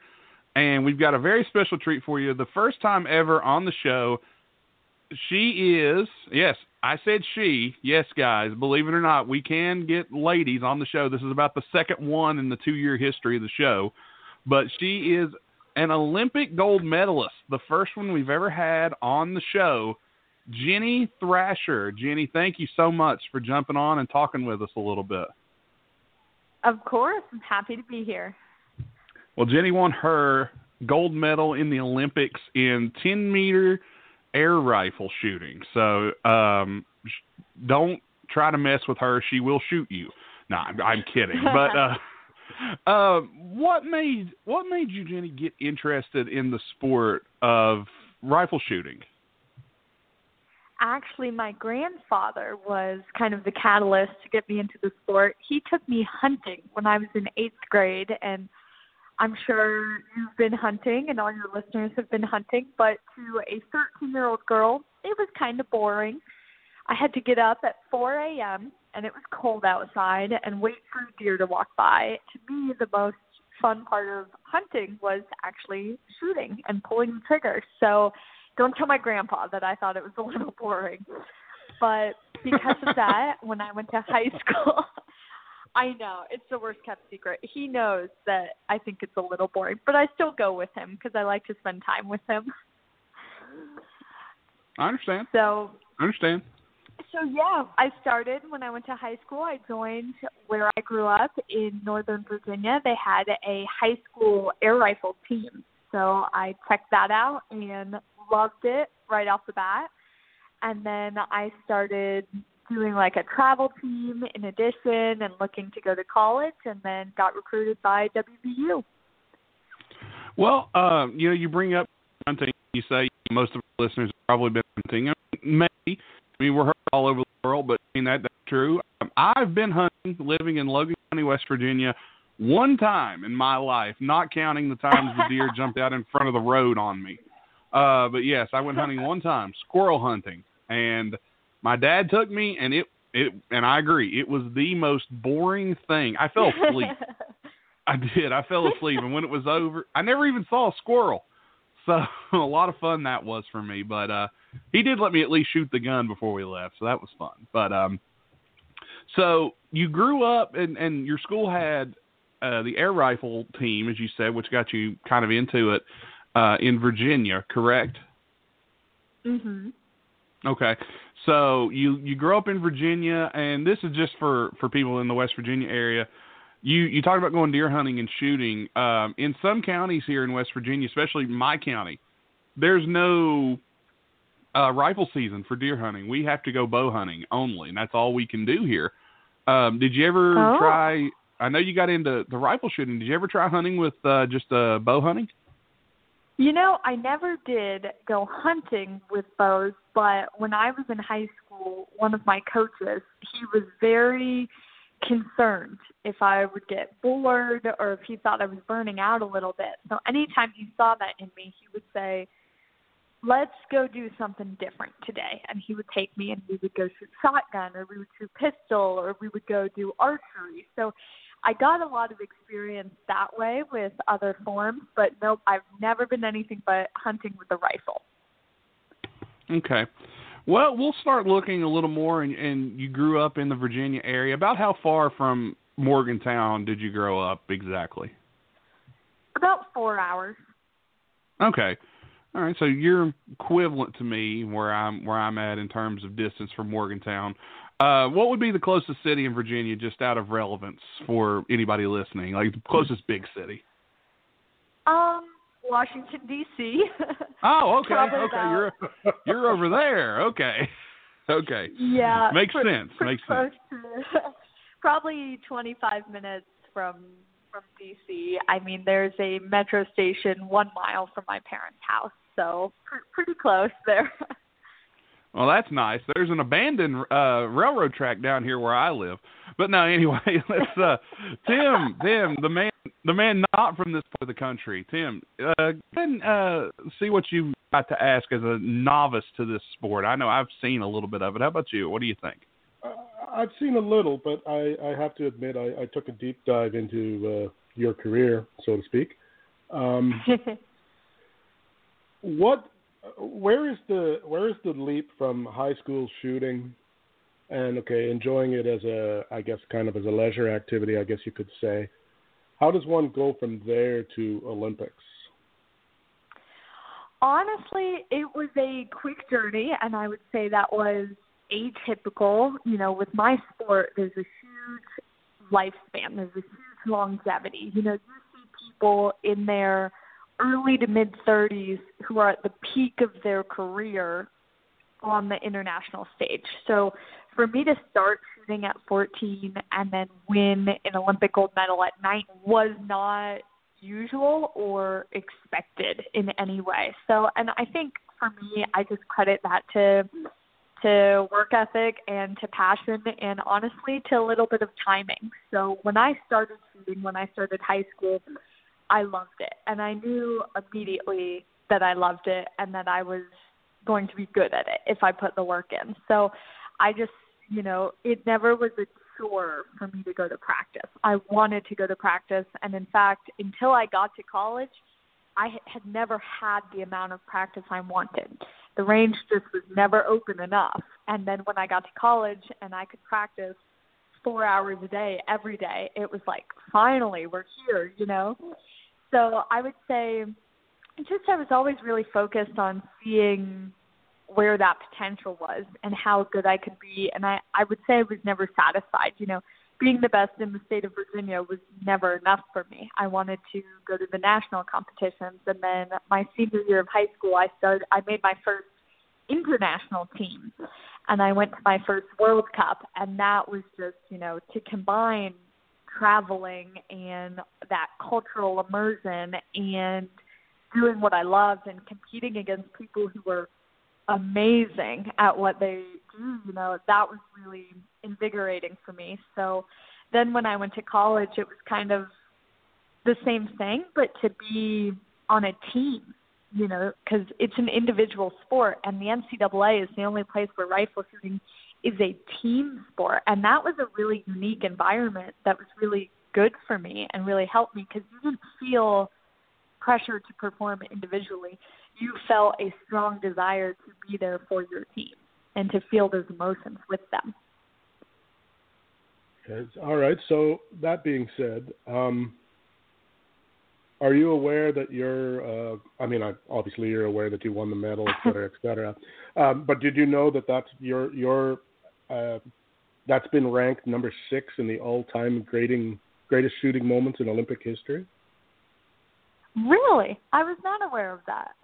Uh, well, I found this on YouTube. Uh, apparently, uh, this is and this was some by some Olympic, some type of Olympic committee has ranked that the, the sixth greatest moment because, of course, as you just kind of alluded to, it was you sort of came out of nowhere. Mhm. See, and that's that's funny for me because you know when you're involved in any sort of craft like a sport, you look back on the greats and what they've accomplished and you know the shooter of the that generation. And you know you really admire them and respect them and strive to achieve some of the things they've achieved. And to see yourself in that light is especially when you're not finished with your career you know it's it's kind of a weird feeling to be honest uh, that that makes sense all right so given that now you're uh, nobody really seems to know what's going to happen going forward with the world events as they are at this moment. Um, so you you basically you could probably do what probably two three more Olympics and not be out of the uh, prime shooting age, I guess you could say. Yeah, I think I could shoot as long as I wanted to and was enjoying it passionate about it and you know making enough money to live and and succeed at it. So for me, right now, I am definitely committed to trying through Paris 2024, and I think LA 2028 could be a reality. You know, I think going to a, a home Olympics in your home country, I mean, I think that'd be very special, but that's also many years away. So sure. I don't want to limit myself or force myself into anything, but I'm so I am taking it year by year, but I could definitely imagine myself shooting at least for the next five, if not nine plus years. Yeah. Okay, so now, now given that, um, I watched a small documentary that was done on you. Uh, I think when you you had won the medal and went back to school, and they were kind of yep. sort of half following you from class to class, et cetera, et cetera. And you you mentioned a couple things that um, one was that you you don't make any money, but if you're good enough, everything kind of gets looked after. Mm-hmm. Um, so, with that in mind, and women in sports and all this kind of stuff that's really become big issues in the last year or two, is there any uh, I don't want to say I'm not sure what the words are, but uh, to try to get uh, more young girls interested in shooting and for somehow for shooting to become more of a mainstream sport where possibly somebody could make a living at it at some point? Yeah, well, I want to I want to address a few things here. The first is there's a general misconception about athletes, and it is that athletes make a lot of money. And I think that most people don't realize that there are athletes that make a lot of money, but they are only the very, very best of very specific sports. So, Right. for instance, basketball, football, you know, track and field sometimes, gymnastics, swimming, you know, some of them, but even then, you know, it's what two or three people in the whole country in that sport who are making a lot of money, right? Most of the sports that are kind of not mainstream, like you said, so let's take shooting or fencing or things like that. You're not making, you know, nobody's pretty much making any money. And the nice thing is we have a few different support systems in rifle shooting. So, for instance, the NCAA. Without the NCAA, uh, rifle shooting as it is in this country would not exist. And that's a huge motivation for people, especially young people, especially females, to be in shooting is the fact that you could get a partial athletic scholarship if you want to do it in college. And that's a huge motivation. And I think it's a really positive motivation because it also encourages people to go to college and to get a degree, you know, which I, I think has value for a lot of people. And we also have USA Shooting. So every Olympic sport has a, they call it a national governing body. So USA Swimming, USA Basketball, USA Shooting, which is our support system who organizes who's on the national team. They organize Olympic trials. They have the national coaches. And they also have a program where you can live at the Olympic Training Center and you can train there, and basically your room and board is provided. So that's what I'm doing right now. I'm in Colorado Springs and I'm at the Olympic Training Center, and you're not making any money per se, but all of your training expenses and your living expenses are provided for, which makes it a great opportunity, but it it's hard to make it a long term opportunity when you know you could be doing this well into your 30s and you're not making any money. You know you're not getting any job experience any of that. So i think it is most people don't realize that but it can actually be really positive because the people who are doing it at the highest levels competing in those sports they really want to do it. They're making huge sacrifices because they care and are so passionate and really want to work and and succeed at their sport. So I think it, it is positive in some ways, but definitely a misconception. All right. So just I, I've got to ask because you did say one more thing in regards to the money thing during the uh, documentary, and that was your kind of plan at that moment was just to marry rich.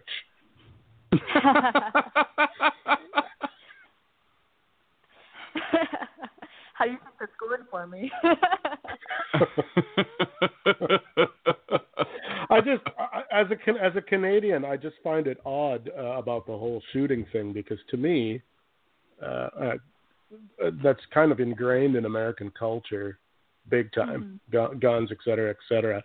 And I would have thought that that would be something that it would be really easy to get sponsors for, and yet that seems to be that doesn't seem to be the case. So I actually know why. Okay, well, good. And it's, all right, go ahead. Well, and it's very interesting too. So if you look at other countries who have different gun laws than we do, if someone is interested in shooting in any way, they have to go basically to air rifle, to precision Olympic style shooting like what I do. In America, if you are interested in shooting there are so many options. You can do three gun, you can do shotgun, you can do American style, international style, you can do high power shooting. There are so many different types of competitions, and which is great because you're right, America does have a, a great cultural and historical association with shooting. However, it does spread our talent a little more thinly, and it also spreads the money in sponsorships a little more thinly, if that makes sense. It does, but I would have thought uh, on there again, uh, not any better, that you know, if getting a gold medal doesn't get attention, what would? Yeah, and and the thing is, the Olympics are a great opportunity, and for me to go and be at the the pinnacle of my sport and be able to compete with the best in the world is amazing. But that is the one moment every four years that people really pay attention to those sports that aren't mainstream. You know, every every year people are watching March Madness for basketball, but you know, how many of the the rifle NCAA championships have you watched? You know what I mean? And they happen at the same time. So I Mm, think Yeah. Okay. That, yeah. All right. So that that that would hurt. Yeah. Yeah, I mean, it, it is what it is. It's the reality of our sport, and I think it it is a you know you fall in love with the sport for the sport. You don't fall in love with it for the fame, the attention, the money. You know, those are just additional things that come with some sports in some circumstances. Well, I want to bring up, if I can, um, you know, you go to Mhm. WVU before we get into the uh, a little bit more Olympic talk here. You went to WVU. They recruited you. Uh, were they the only school that was after you, or were there more? And if so, what made you choose Morgantown, West Virginia? Yeah, shooting's definitely a small community, and there are only so many schools that offer rifle programs. So when I was in high school, I looked at, I printed out a list of all the schools that had rifle teams for Division One, and I said, okay, here's what I'm looking for, and I crossed out all of the military academies because I knew I didn't want to go there, and I crossed out all of the colleges that had all girls rifle teams. So that's the one interesting thing about rifle is it is the only NCAA sport that is truly co-ed. You are competing men and women, same championship, and some teams are co-ed teams and some teams are all girls teams. So I knew that I wanted to go to a co-ed team. So I crossed out any all girls teams, and I knew that I wanted to major in biomedical engineering. So I crossed out any team that didn't have my major. And by the time I had done all that, I was really only down to about three teams.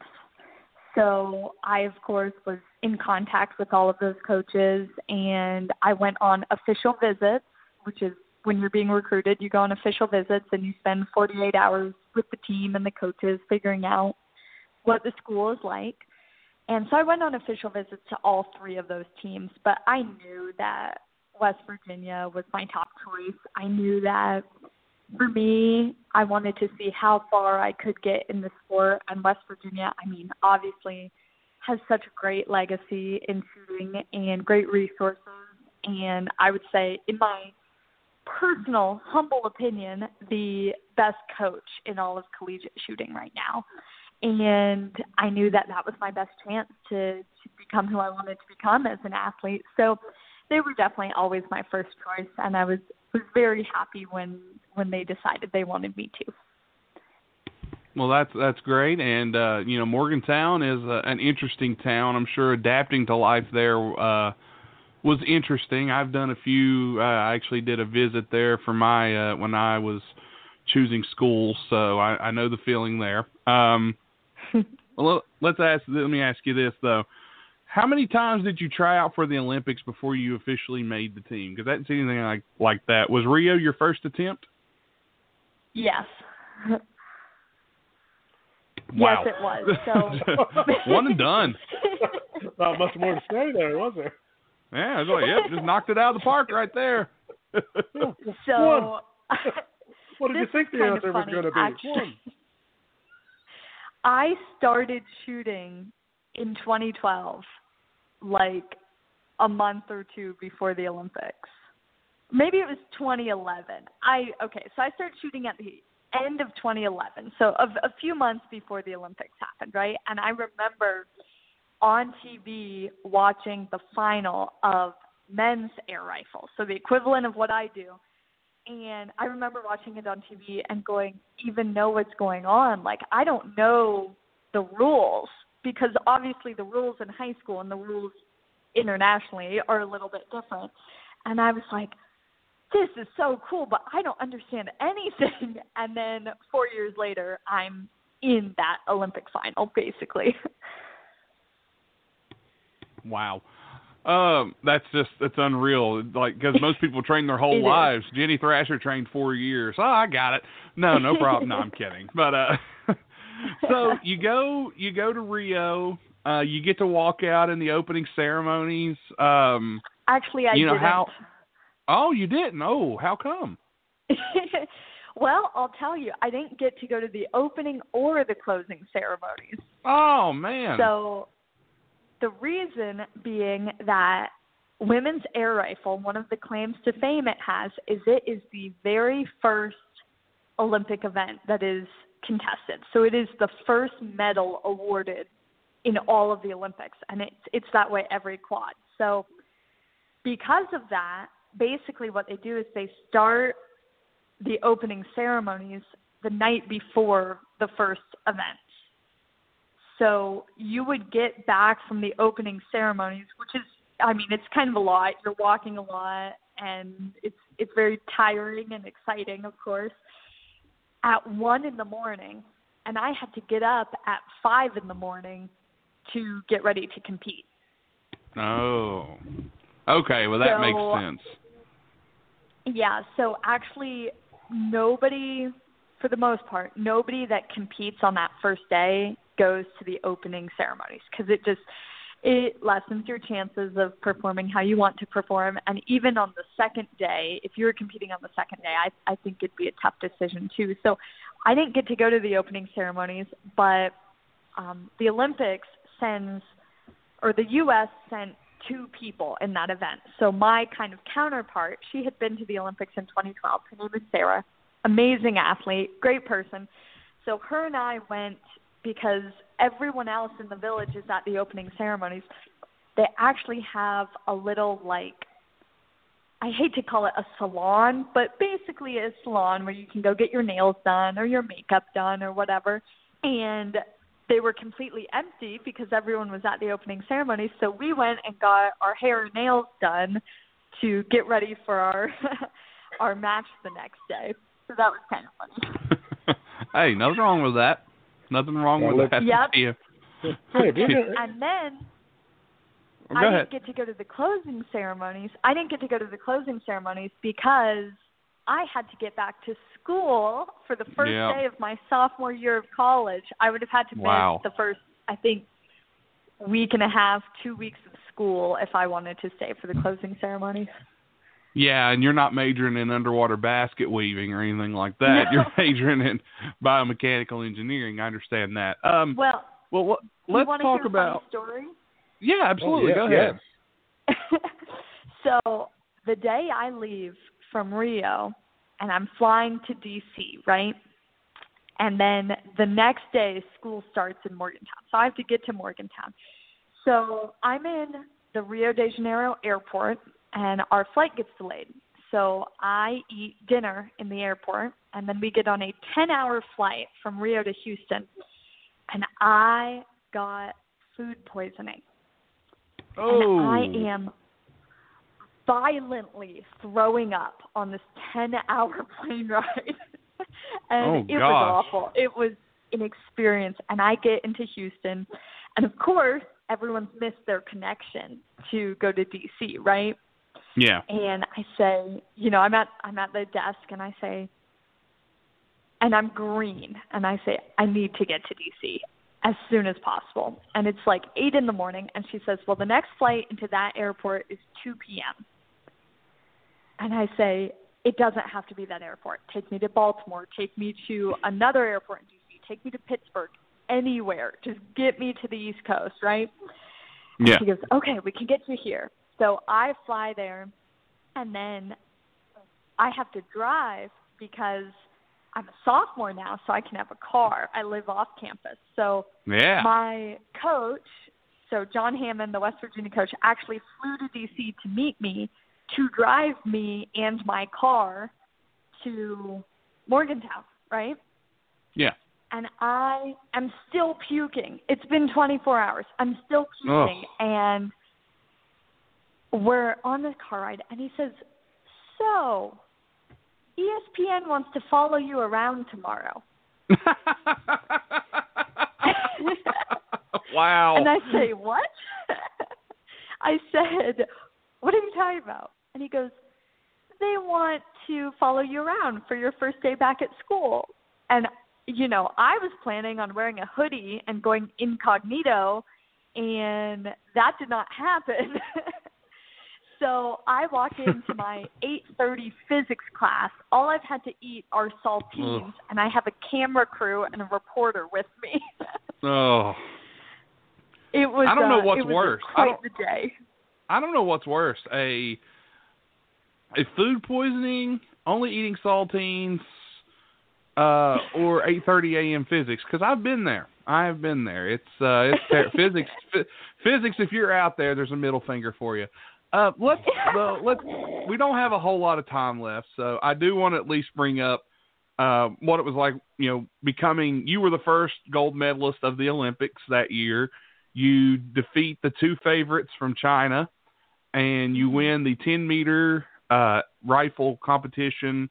And uh, like Tim said, it was kind of a shock out of nowhere that a freshman uh, going into her sophomore year uh, wins the Olympic gold. And you know, of course, everyone here in West Virginia is beaming with pride. We're all sharing it. You know, first Olympic gold for America goes to you know Ginny Thrasher. You were a celebrity. Um, Yes. there uh, because uh, a lot of gold medals are won and nobody ever knows. But when you get the first one, you really stood out amongst the crowd. You were a celebrity. So what was that like? First winning it, I, I'm sure uh, indescribable. But how was it winning it? And then what was the reaction like when you did get home and or did get back to your room and all these congratulations and these interviews and ESPN wants to follow you and you've got you're on NBC and and what was that all about? How was that? You know, to be honest with you, it was so overwhelming.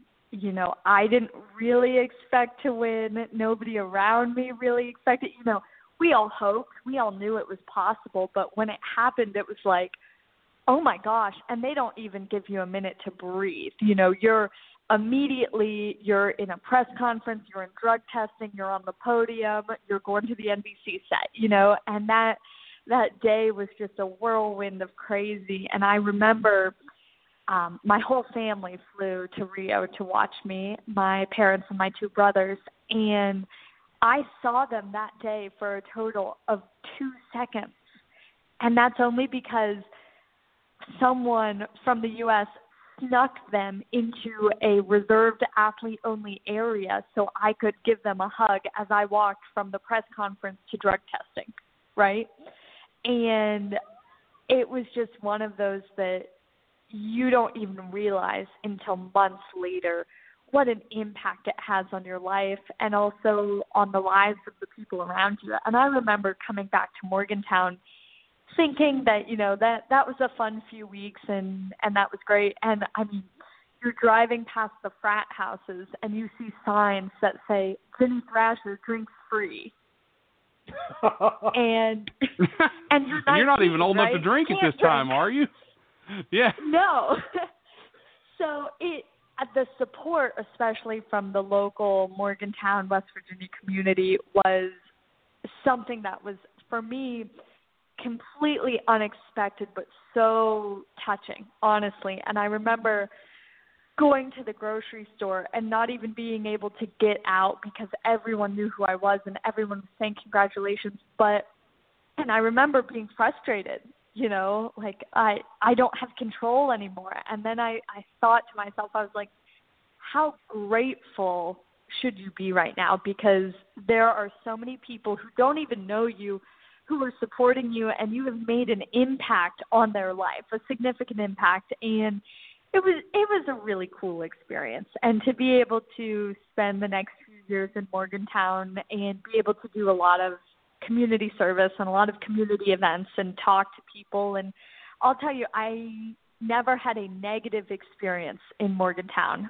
with people coming up to me. And you know people tell you how much it means to them and it's it's crazy to have someone who's two or three times your age telling you that they look up to you but it's it's also very touching to be honest Absolutely. Well, Tim, do you have anything else? I know we've taken a lot of Ginny's time, and I don't want to hold her too long. She's got to get back to training. Damn it, we got to get her back out there for America. I have one more thing I'd like to talk about if that's okay Absolutely. Oh, by- Go ahead. Go ahead. You have all time in the world. Yeah. so I know that people right now are dealing with this coronavirus situation, and it's hard on a lot of people with the isolation, and you know, there's kind of a lack of a sense of community, and I want to help to provide that in some ways. So I'm offering for the rest of this pandemic what I'm calling isolation icebreakers. So they take two forms. The first form is a 30 second video and I'll send it to whoever you want and or to you and it will say, you know, anything you want. So if you want me to wish your uncle happy birthday, I can do that. Or if you want me to, you know, tell someone thank you for working on the front lines, for being a doctor or nurse or paramedic in this time, I can do that. So just trying to get a little positivity and a little, you know, more community feel out there. The second way I'm offering these is a 30 minute live video chat. So it can be about anything you want. If it's a group of Girl Scouts or Boy Scouts and you want to do a Zoom call where we're all there and they can ask some questions and I can give a bit of a motivational speech or whatever form you'd like it to take. So I just, you know, I want to offer these in this time and, you know, it's kind of it helps me, it helps everyone, you know, and especially to the people of West Virginia where I feel, you know, a lot in my heart for them. So if anyone listening is interested in this, all they have to do is email me at Ginny Thrasher one, the number one, at gmail.com and let me know what they're looking for and I will write back with my availability and my pricing. Well, there you go, and that's a great, great thing there because right now a lot of us are at home and can't really go anywhere or do anything. And uh, how often do you get to talk to an Olympic gold medalist? Not very often. so that's that's really cool that you're that you're able to do that. And uh, you know, we were going to let you plug uh, whatever you wanted to plug. So I'm glad you got that in there, um, Ginny. And that's something that I think our listeners and we'll be sharing this out, of course, and we want everybody to take a listen to it uh, can hear it and uh, and follow Ginny and, and keep up with her and wish her good luck and and go ahead and get some of these isolation icebreakers. I think those are really cool and a cool way to say you care from Ginny Thrasher. I think that's really neat. Thank you. Yeah, if you guys want to follow me on social media to learn more about the isolation icebreakers or to just, you know, see kind of my journey over the next years uh, as we go to the 2021 Olympics, then, uh, then that's a great way to do it. Yeah, and we still we didn't even get to talk about you getting named NCAA Woman of the Year or, or winning the winning the NCAA I'm, tournament. So yeah, I'm sensing uh, a part two here, Nate. I'm I'm, I'm feeling yes, like we're, gonna, uh, we're, we're gonna. I have a lot of questions about the actual shooting that we didn't get to. So yeah, if you're able, Ginny, we'd love to have you back on, maybe a month or two down the road if you're not too busy. For sure, for sure. Yeah, we can definitely do that. All okay. Right, we will be in touch with you. And thank you so much again for jumping on and talking with us. And uh, we hope, again, we'll have you back real soon. I've got your email and everything, and uh, we'll be in touch. All right. Thank you, guys. Thank you. Bye-bye. Bye.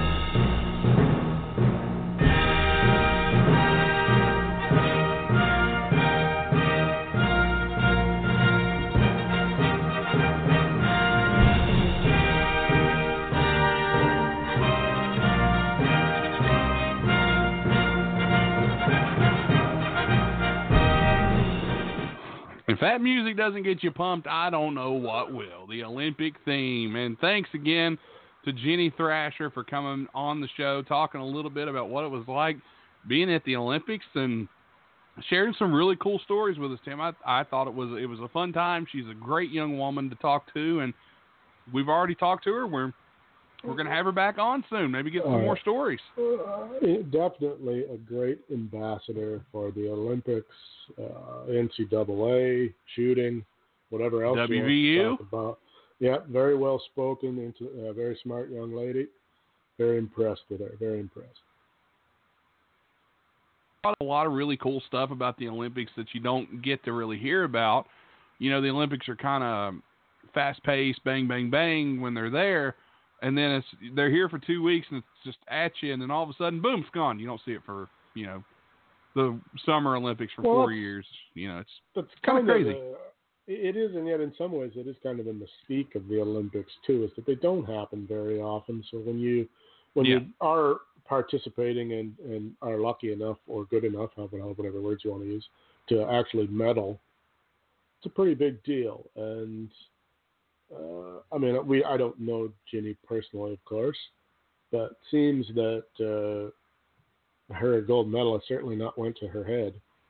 She's a No, very down. She's a very down to earth young woman from all appearances and the way she talks about things and doesn't seem to be a whole lot of ego going there, which is an, which is nice to see in a, in an athlete. No, I, I absolutely agree, and it was great to have her on, and we'll talk with her again soon. So, Um, and this so, uh, kind of- before, before we go further though, let's let's touch on this. Uh, what was it? Uh, isolation icebreakers. yes, yes. Let's let's talk Uh, about this for a moment. Okay, go ahead.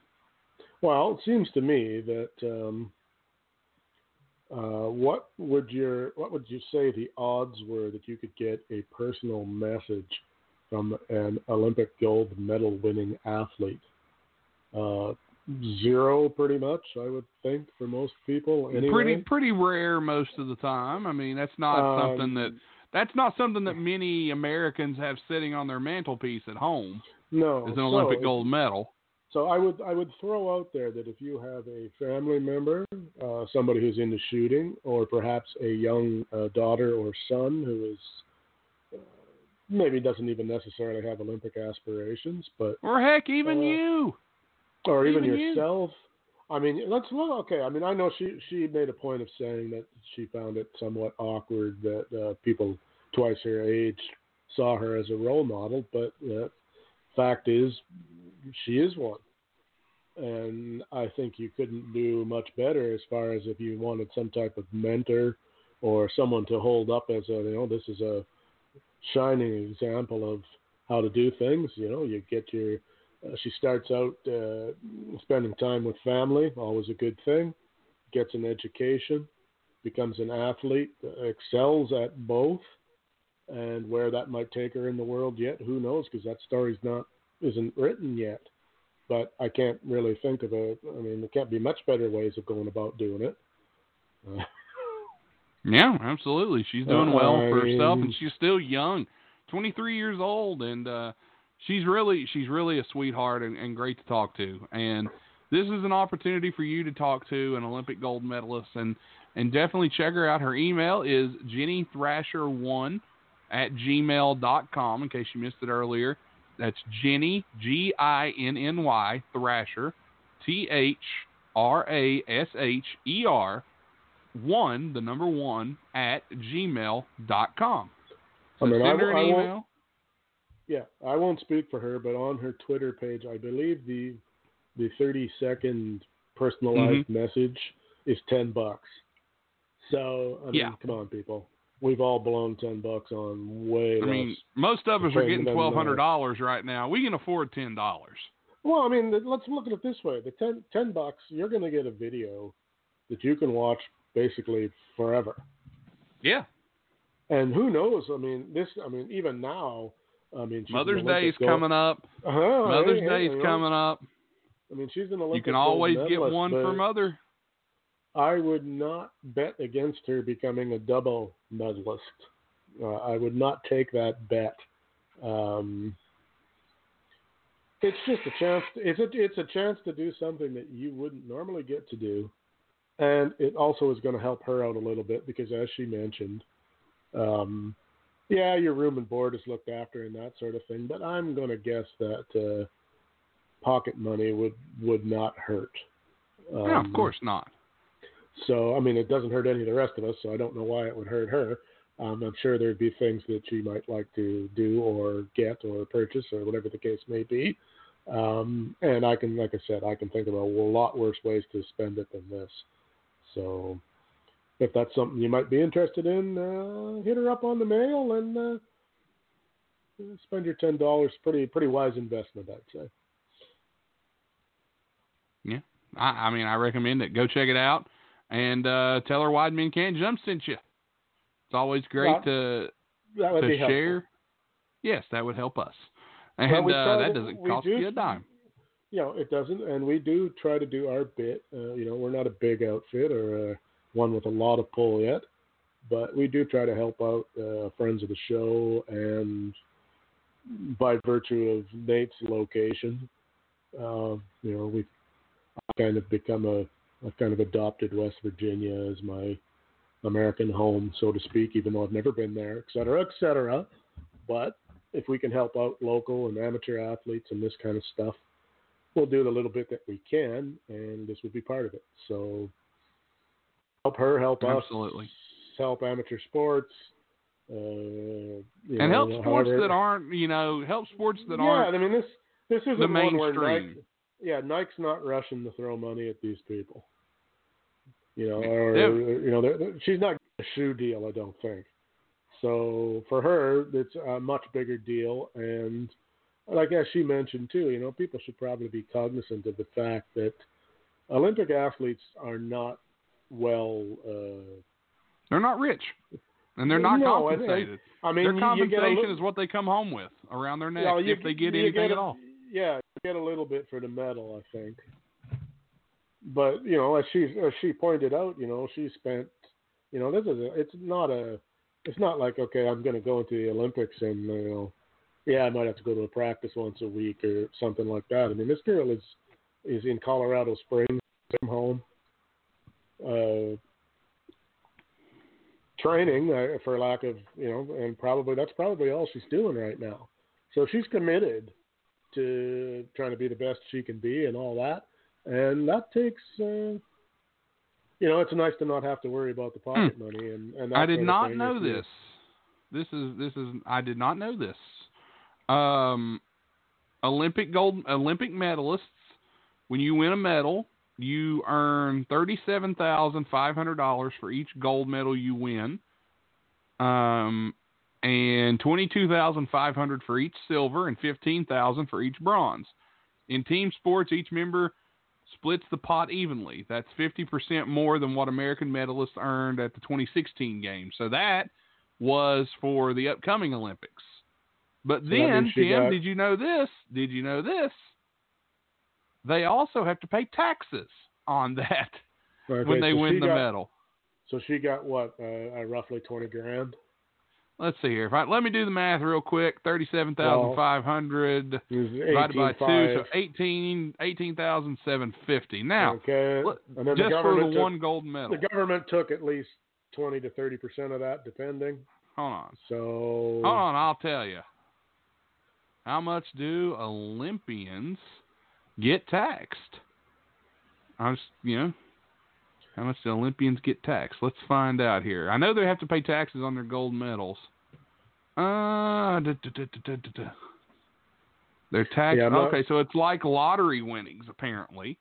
ouch. So it's a, So yeah. Let's see here on- for. So then it might depend on where you reside, then, right? Uh, if I'm not mistaken, assuming the athlete was already a high income earner paying the top bracket of U.S. taxes, they would be paying 39.6%.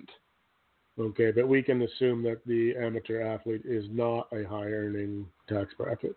I would think. Uh, In her case, see she here. wasn't. uh, let's see here. Well, she didn't have a? I mean, if she had a job, it would have been a part timer because she was in school. So won, so Says here calculated the bills to be for a gold medalist nine thousand nine hundred, for silver five thousand nine forty, and for bronze three thousand nine sixty. That's assuming the athlete only won one gold medal. For U.S. Okay. athletes like Michael Phelps, Simone Biles, and others, uh, multiple gold medals, that bill can be much higher. Okay. So let's all right. Let's be generous and say she ended up getting half of it. Let's say she got ten thousand dollars. Okay, so roughly ten thousand dollars. That's Is all she made. that. Okay, and she trained for how many years? How many Yeah, months? a lot. A lot. long time. So that And 10,000 wanna now- that- That's not a lot. I mean, if you broke not that a lot down, at all. I mean, we could we could ask her the next time. Okay, how many hours are you training a week? Times that baby by fifty-two, and I'm and then divide it into the ten thousand, and you ain't gonna. You want to talk about minimum wage? You'll be way below that, I'm sure. Oh yeah, definitely. So, So, again, I mean, if the and then look at it this way, Tim. It's not. If bad. you go there, if you go there and you don't get a medal, you don't win anything. You don't get anything. And it probably, I mean, I don't know anything about her immediate family or anything, but we know they were there. Okay, well, they didn't get there for free. No, definitely not. So, you know, there's costs. I mean, I guess you could argue that well, they don't need to go and all that, but I mean, let, us just put it if this your way. Kid's is- in the Olympics and you're not yeah, there, I, come yeah, on. I, I agree, but, but there'll be people that will say would would throw that out there. Let's just put it this way: you don't become an Olympic athlete to uh, get rich. yeah, they just don't- not. they- so I mean, there's not very many Usain Bolts in the world, and even No. that, I mean, there is there is a track and field world championships and and meets Yeah. and stuff like that where they can make some money. So of course there's the uh, Pan Americans and the you yeah, know the World other, Cups There are, and there are other things. Well, there's the Gold League, I think they call it in track and field, yeah, where there there is a season for those guys to win prize money and stuff like that. But uh, yeah. uh, anyway, talking about Olympics, uh. But before before we talk about the Olympics, uh, we got to do one more. Say uh, hello to our friends over at Stay Classy Meats.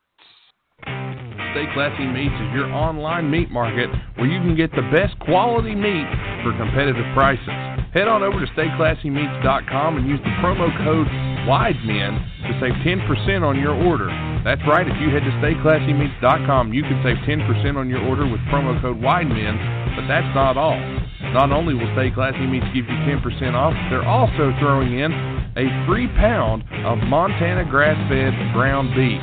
Make sure you get over to stayclassymeats.com right now to check out their selection. Whether it be pork, ribs, chicken, steak, bison, ribeye, or any other type of meat that you desire, you can get it at stayclassymeats.com. They are high quality meats that you will not want to miss out on. If you like to eat well and eat clean and eat some of the best quality product out there, Stay Classy Meats is for you. Again, head to stayclassymeats.com right now. Thanks to the wonderful people over at StayClassyMeats.com. It's StayClassyMeats.com. Check them out. Use promo code WIDEMEN and save 10% on your order. All right. So, Tim, you know, we bring up Olympics. Um, you and I both watch the Olympics as much as possible. It's impossible to see everything that happens. Impossible. Can't be done. I don't care. Even if you got that Olympic channel, you can't see it all. When you think of the Olympics, there's there's a lot. um, there is, and, and um, you know we all have our favorite sports, both summer and winter. And you know me, I'm a I'm a curling man. But um, when you think Olympics, what's uh, what's some of the, the the things you think of when you think of the Olympic Games, Well, memory off wise? off the top of my head, in no particular order. Uh, of course, because I'm Canadian, Golden Goal 20, 2010 ice hockey. Quickly followed by A Miracle on Ice. Yeah, Miracle on really- Ice is big. Can't really beat that one. Um, Jamaican bobsled team. Another one that Yeah. pops up in my head. Well, you Cool know, runnings. well, kind of what the entire Olympic thing is really all about. Here's a bunch of guys who don't have a snowball's chance in HE double hockey sticks of ever winning, but we're going to go out there and give it a go anyway, and did. Um, Eddie the Eagle is another one I think of. I don't know if you even know who that is. Uh, I don't Uh, actually. B- yeah, look him up. British um, ski jumper who Hmm. only qualif- only qualified because nobody else from England wanted to do it, and he did just good enough because there's of course Olympic standards you got to meet, but they're not particularly high. Uh, was horrible at it, but you know wanted to compete in the Olympics. So um, to go way back, of course, uh, because uh, and you're a history guy, and so am I. Uh, Jesse Owens, of course Jesse Owens, yeah. can't can't really top that one. I mean, um, and another one that I might throw out there for different reasons would be the um, I believe that was in '68 in uh, with the, the Black Power salute, which Yeah. at the time, which at the time was like a, a holy shit moment, but really now isn't. Um, Yeah. boy, I, I'm really running. For me, okay, being a Canadian, uh, 1976 Olympics in Montreal. Um, Canadian guy won silver in the high jump.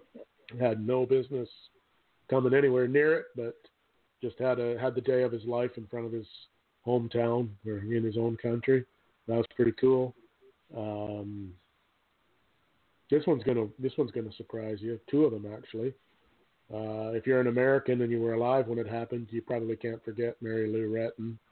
Oh, of course. And, Another you know, West on Virginian. on one leg, basically. Um, that's a moment that will live forever in Olympic history.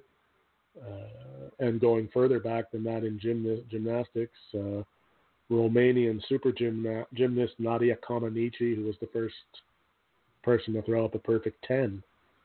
And uh, particularly, why that's particularly cool is not only is that almost impossible, but in those days with the politics involved in Olympics, that was a a holy cow moment because it was utterly surprising that any Western judges gave her that kind of mark.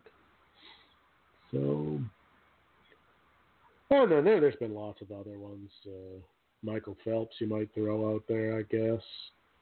Uh, Yeah, Phelps was uh Phelps was a big one for me. Uh, I always thought that one was really cool, uh, one that- especially the one with Phelps that I remember the most wasn't the individual medal. It was the medal he got in the team um, event where the Australians had the lead and nobody thought that the Americans could make up the ground and Phelps wasn't in the water and his teammate ended up making up that ground and the United States pulled the gold uh, there at the last second at the end, which I thought was really neat. Um, really, really cool. You, do you remember? Well, mind you, you might not have been alive. When was that? Um, whenever the Calgary Olympics were 80, 88 maybe. I was not alive. Um, so you don't? Do you remember the? Or have you seen the commercials with Dan Jansen and the other guy that were both in the? Um, uh, what was the sport they were in? Uh, Figure skating? no, no, speed speed skating, and he fell. Oh no. He was the favorite. He was the favorite to win, and he fell in Calgary and got nothing. Mm. And then he came, and then he had to wait four years,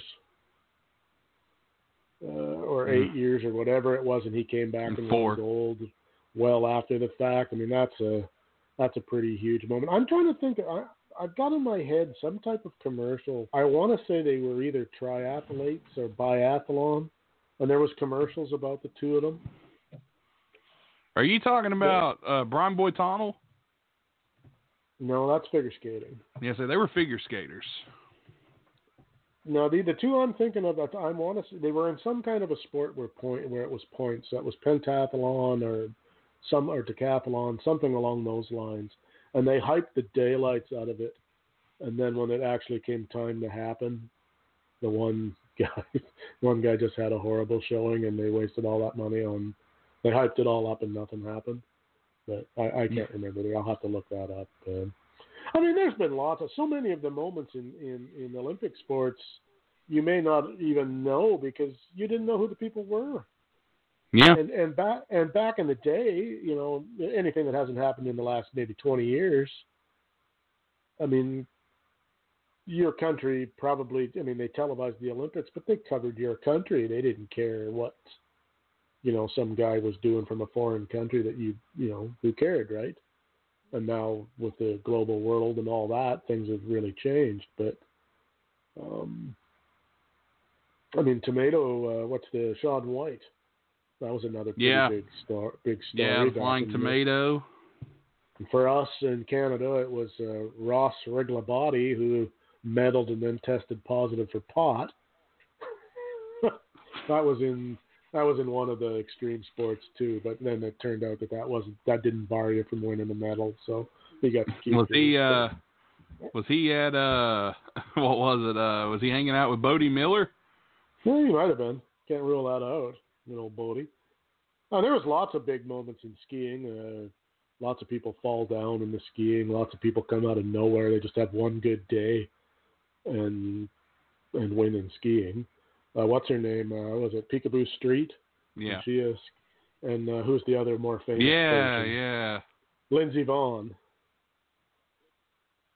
Is a, Oh yeah, don't Lindsey. Vonn is another one. I, I, you sir know a lot more about Olympics than I thought you would. Oh, dude, I, yeah. Well, I've been around a lot longer than you. Valid. Very valid. but uh we're not going to be around much longer this week as uh that's going to do it for us. As All we have uh yeah, we we've done it. and we and here we were worried we wouldn't fill BS. time. BS'd our way through another week. How about that? As always, my friend, as always. But we hope you guys enjoyed this episode, and we hope you guys were able to uh, kick back and enjoy some of the the stuff that we've heard. And you know, I think it's really I- cool that uh that uh to get an Olympic gold medalist on the show. I don't Uh, thought that was know, really uh, cool. If I was a bad man, I'd know. have thought it'd been Kurt Angle, but we got uh, Ginny Thrasher.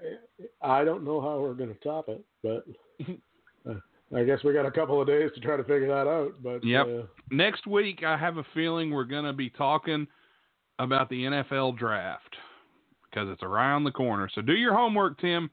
We got NFL draft talk to do. well, let's not rule out Usain Bolt quite yet. Well, of course, you know his people are supposed to call my people, but uh, I'll let you know. So I got connections in Jamaica, so Well, we'll see what I'm happens. pretty. I'm pretty sure Usain you, uh, is a uh, user of one of our sponsors, and it's not Well- Stay Classy Meats. Well, we'll let you decide which one it is. Uh, but anyway, we want to thank you guys for tuning in this week and hope you enjoyed the episode. And, uh, you know, uh, I think it was a good one. I had a good time. You know, always good coming on here. I think you should uh, you should play us out with that, that Olympic music. I, I love that. That's great stuff. Well, unfortunately, I don't have it Oh. saved on here. oh, man, I gotta learn Sorry. not to talk. I gotta learn not to talk first. I'm sorry. well, you know, I set you up for failure. How about, you really did. How about uh, the announcement that uh, the Bogsies are still a work in progress? Of course they proving, That's proving more troublesome than I ever anticipated. Well, although- the coronavirus has slow has slowed the Bogsies, but uh, has. we can hope.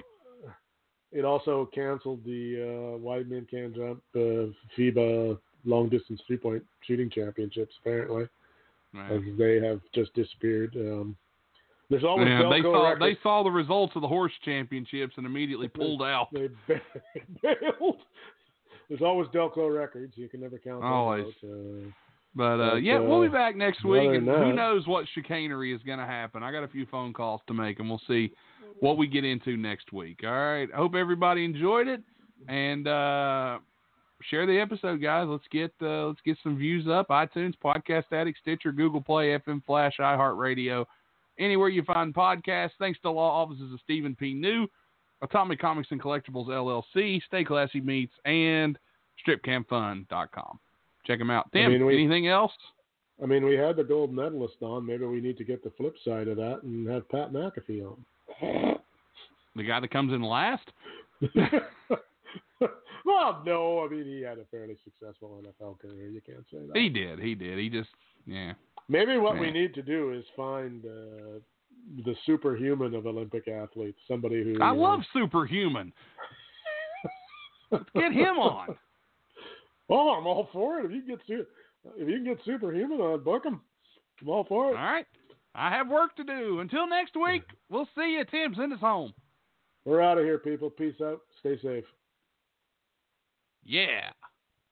Oh yeah. Thanks for listening to this broadcast on the Wide Men Radio Network located at blogtalkradio.com slash Wide Men Can't Jump. You can check us out on Patreon at patreon.com slash Wide Men Can't Jump for more exclusive content only available to our Patreon members. You can find this program and others like it on iTunes, Podcast Addict, Stitcher, Google Play, FM Flash, iHeartRadio, and more. Just search Wide Men Can't Jump. Thanks to our sponsors, the law offices of Stephen P. New at newlawoffice.com, stripcamfun.com, Atomic Comics and Collectibles LLC, located at facebook.com slash Atomic Comics and Collectibles LLC, and Stay Classy Meats, where you can check them out at stayclassymeats.com and use promo code WIDEMEN to save 10% on your order and receive a free pound of Montana grass-fed ground beef. Follow us on Twitter at Wide Jump and be sure to keep up with all the content that's being posted there. Thanks again for listening, and we'll see you next time on the Wide Men Radio Network.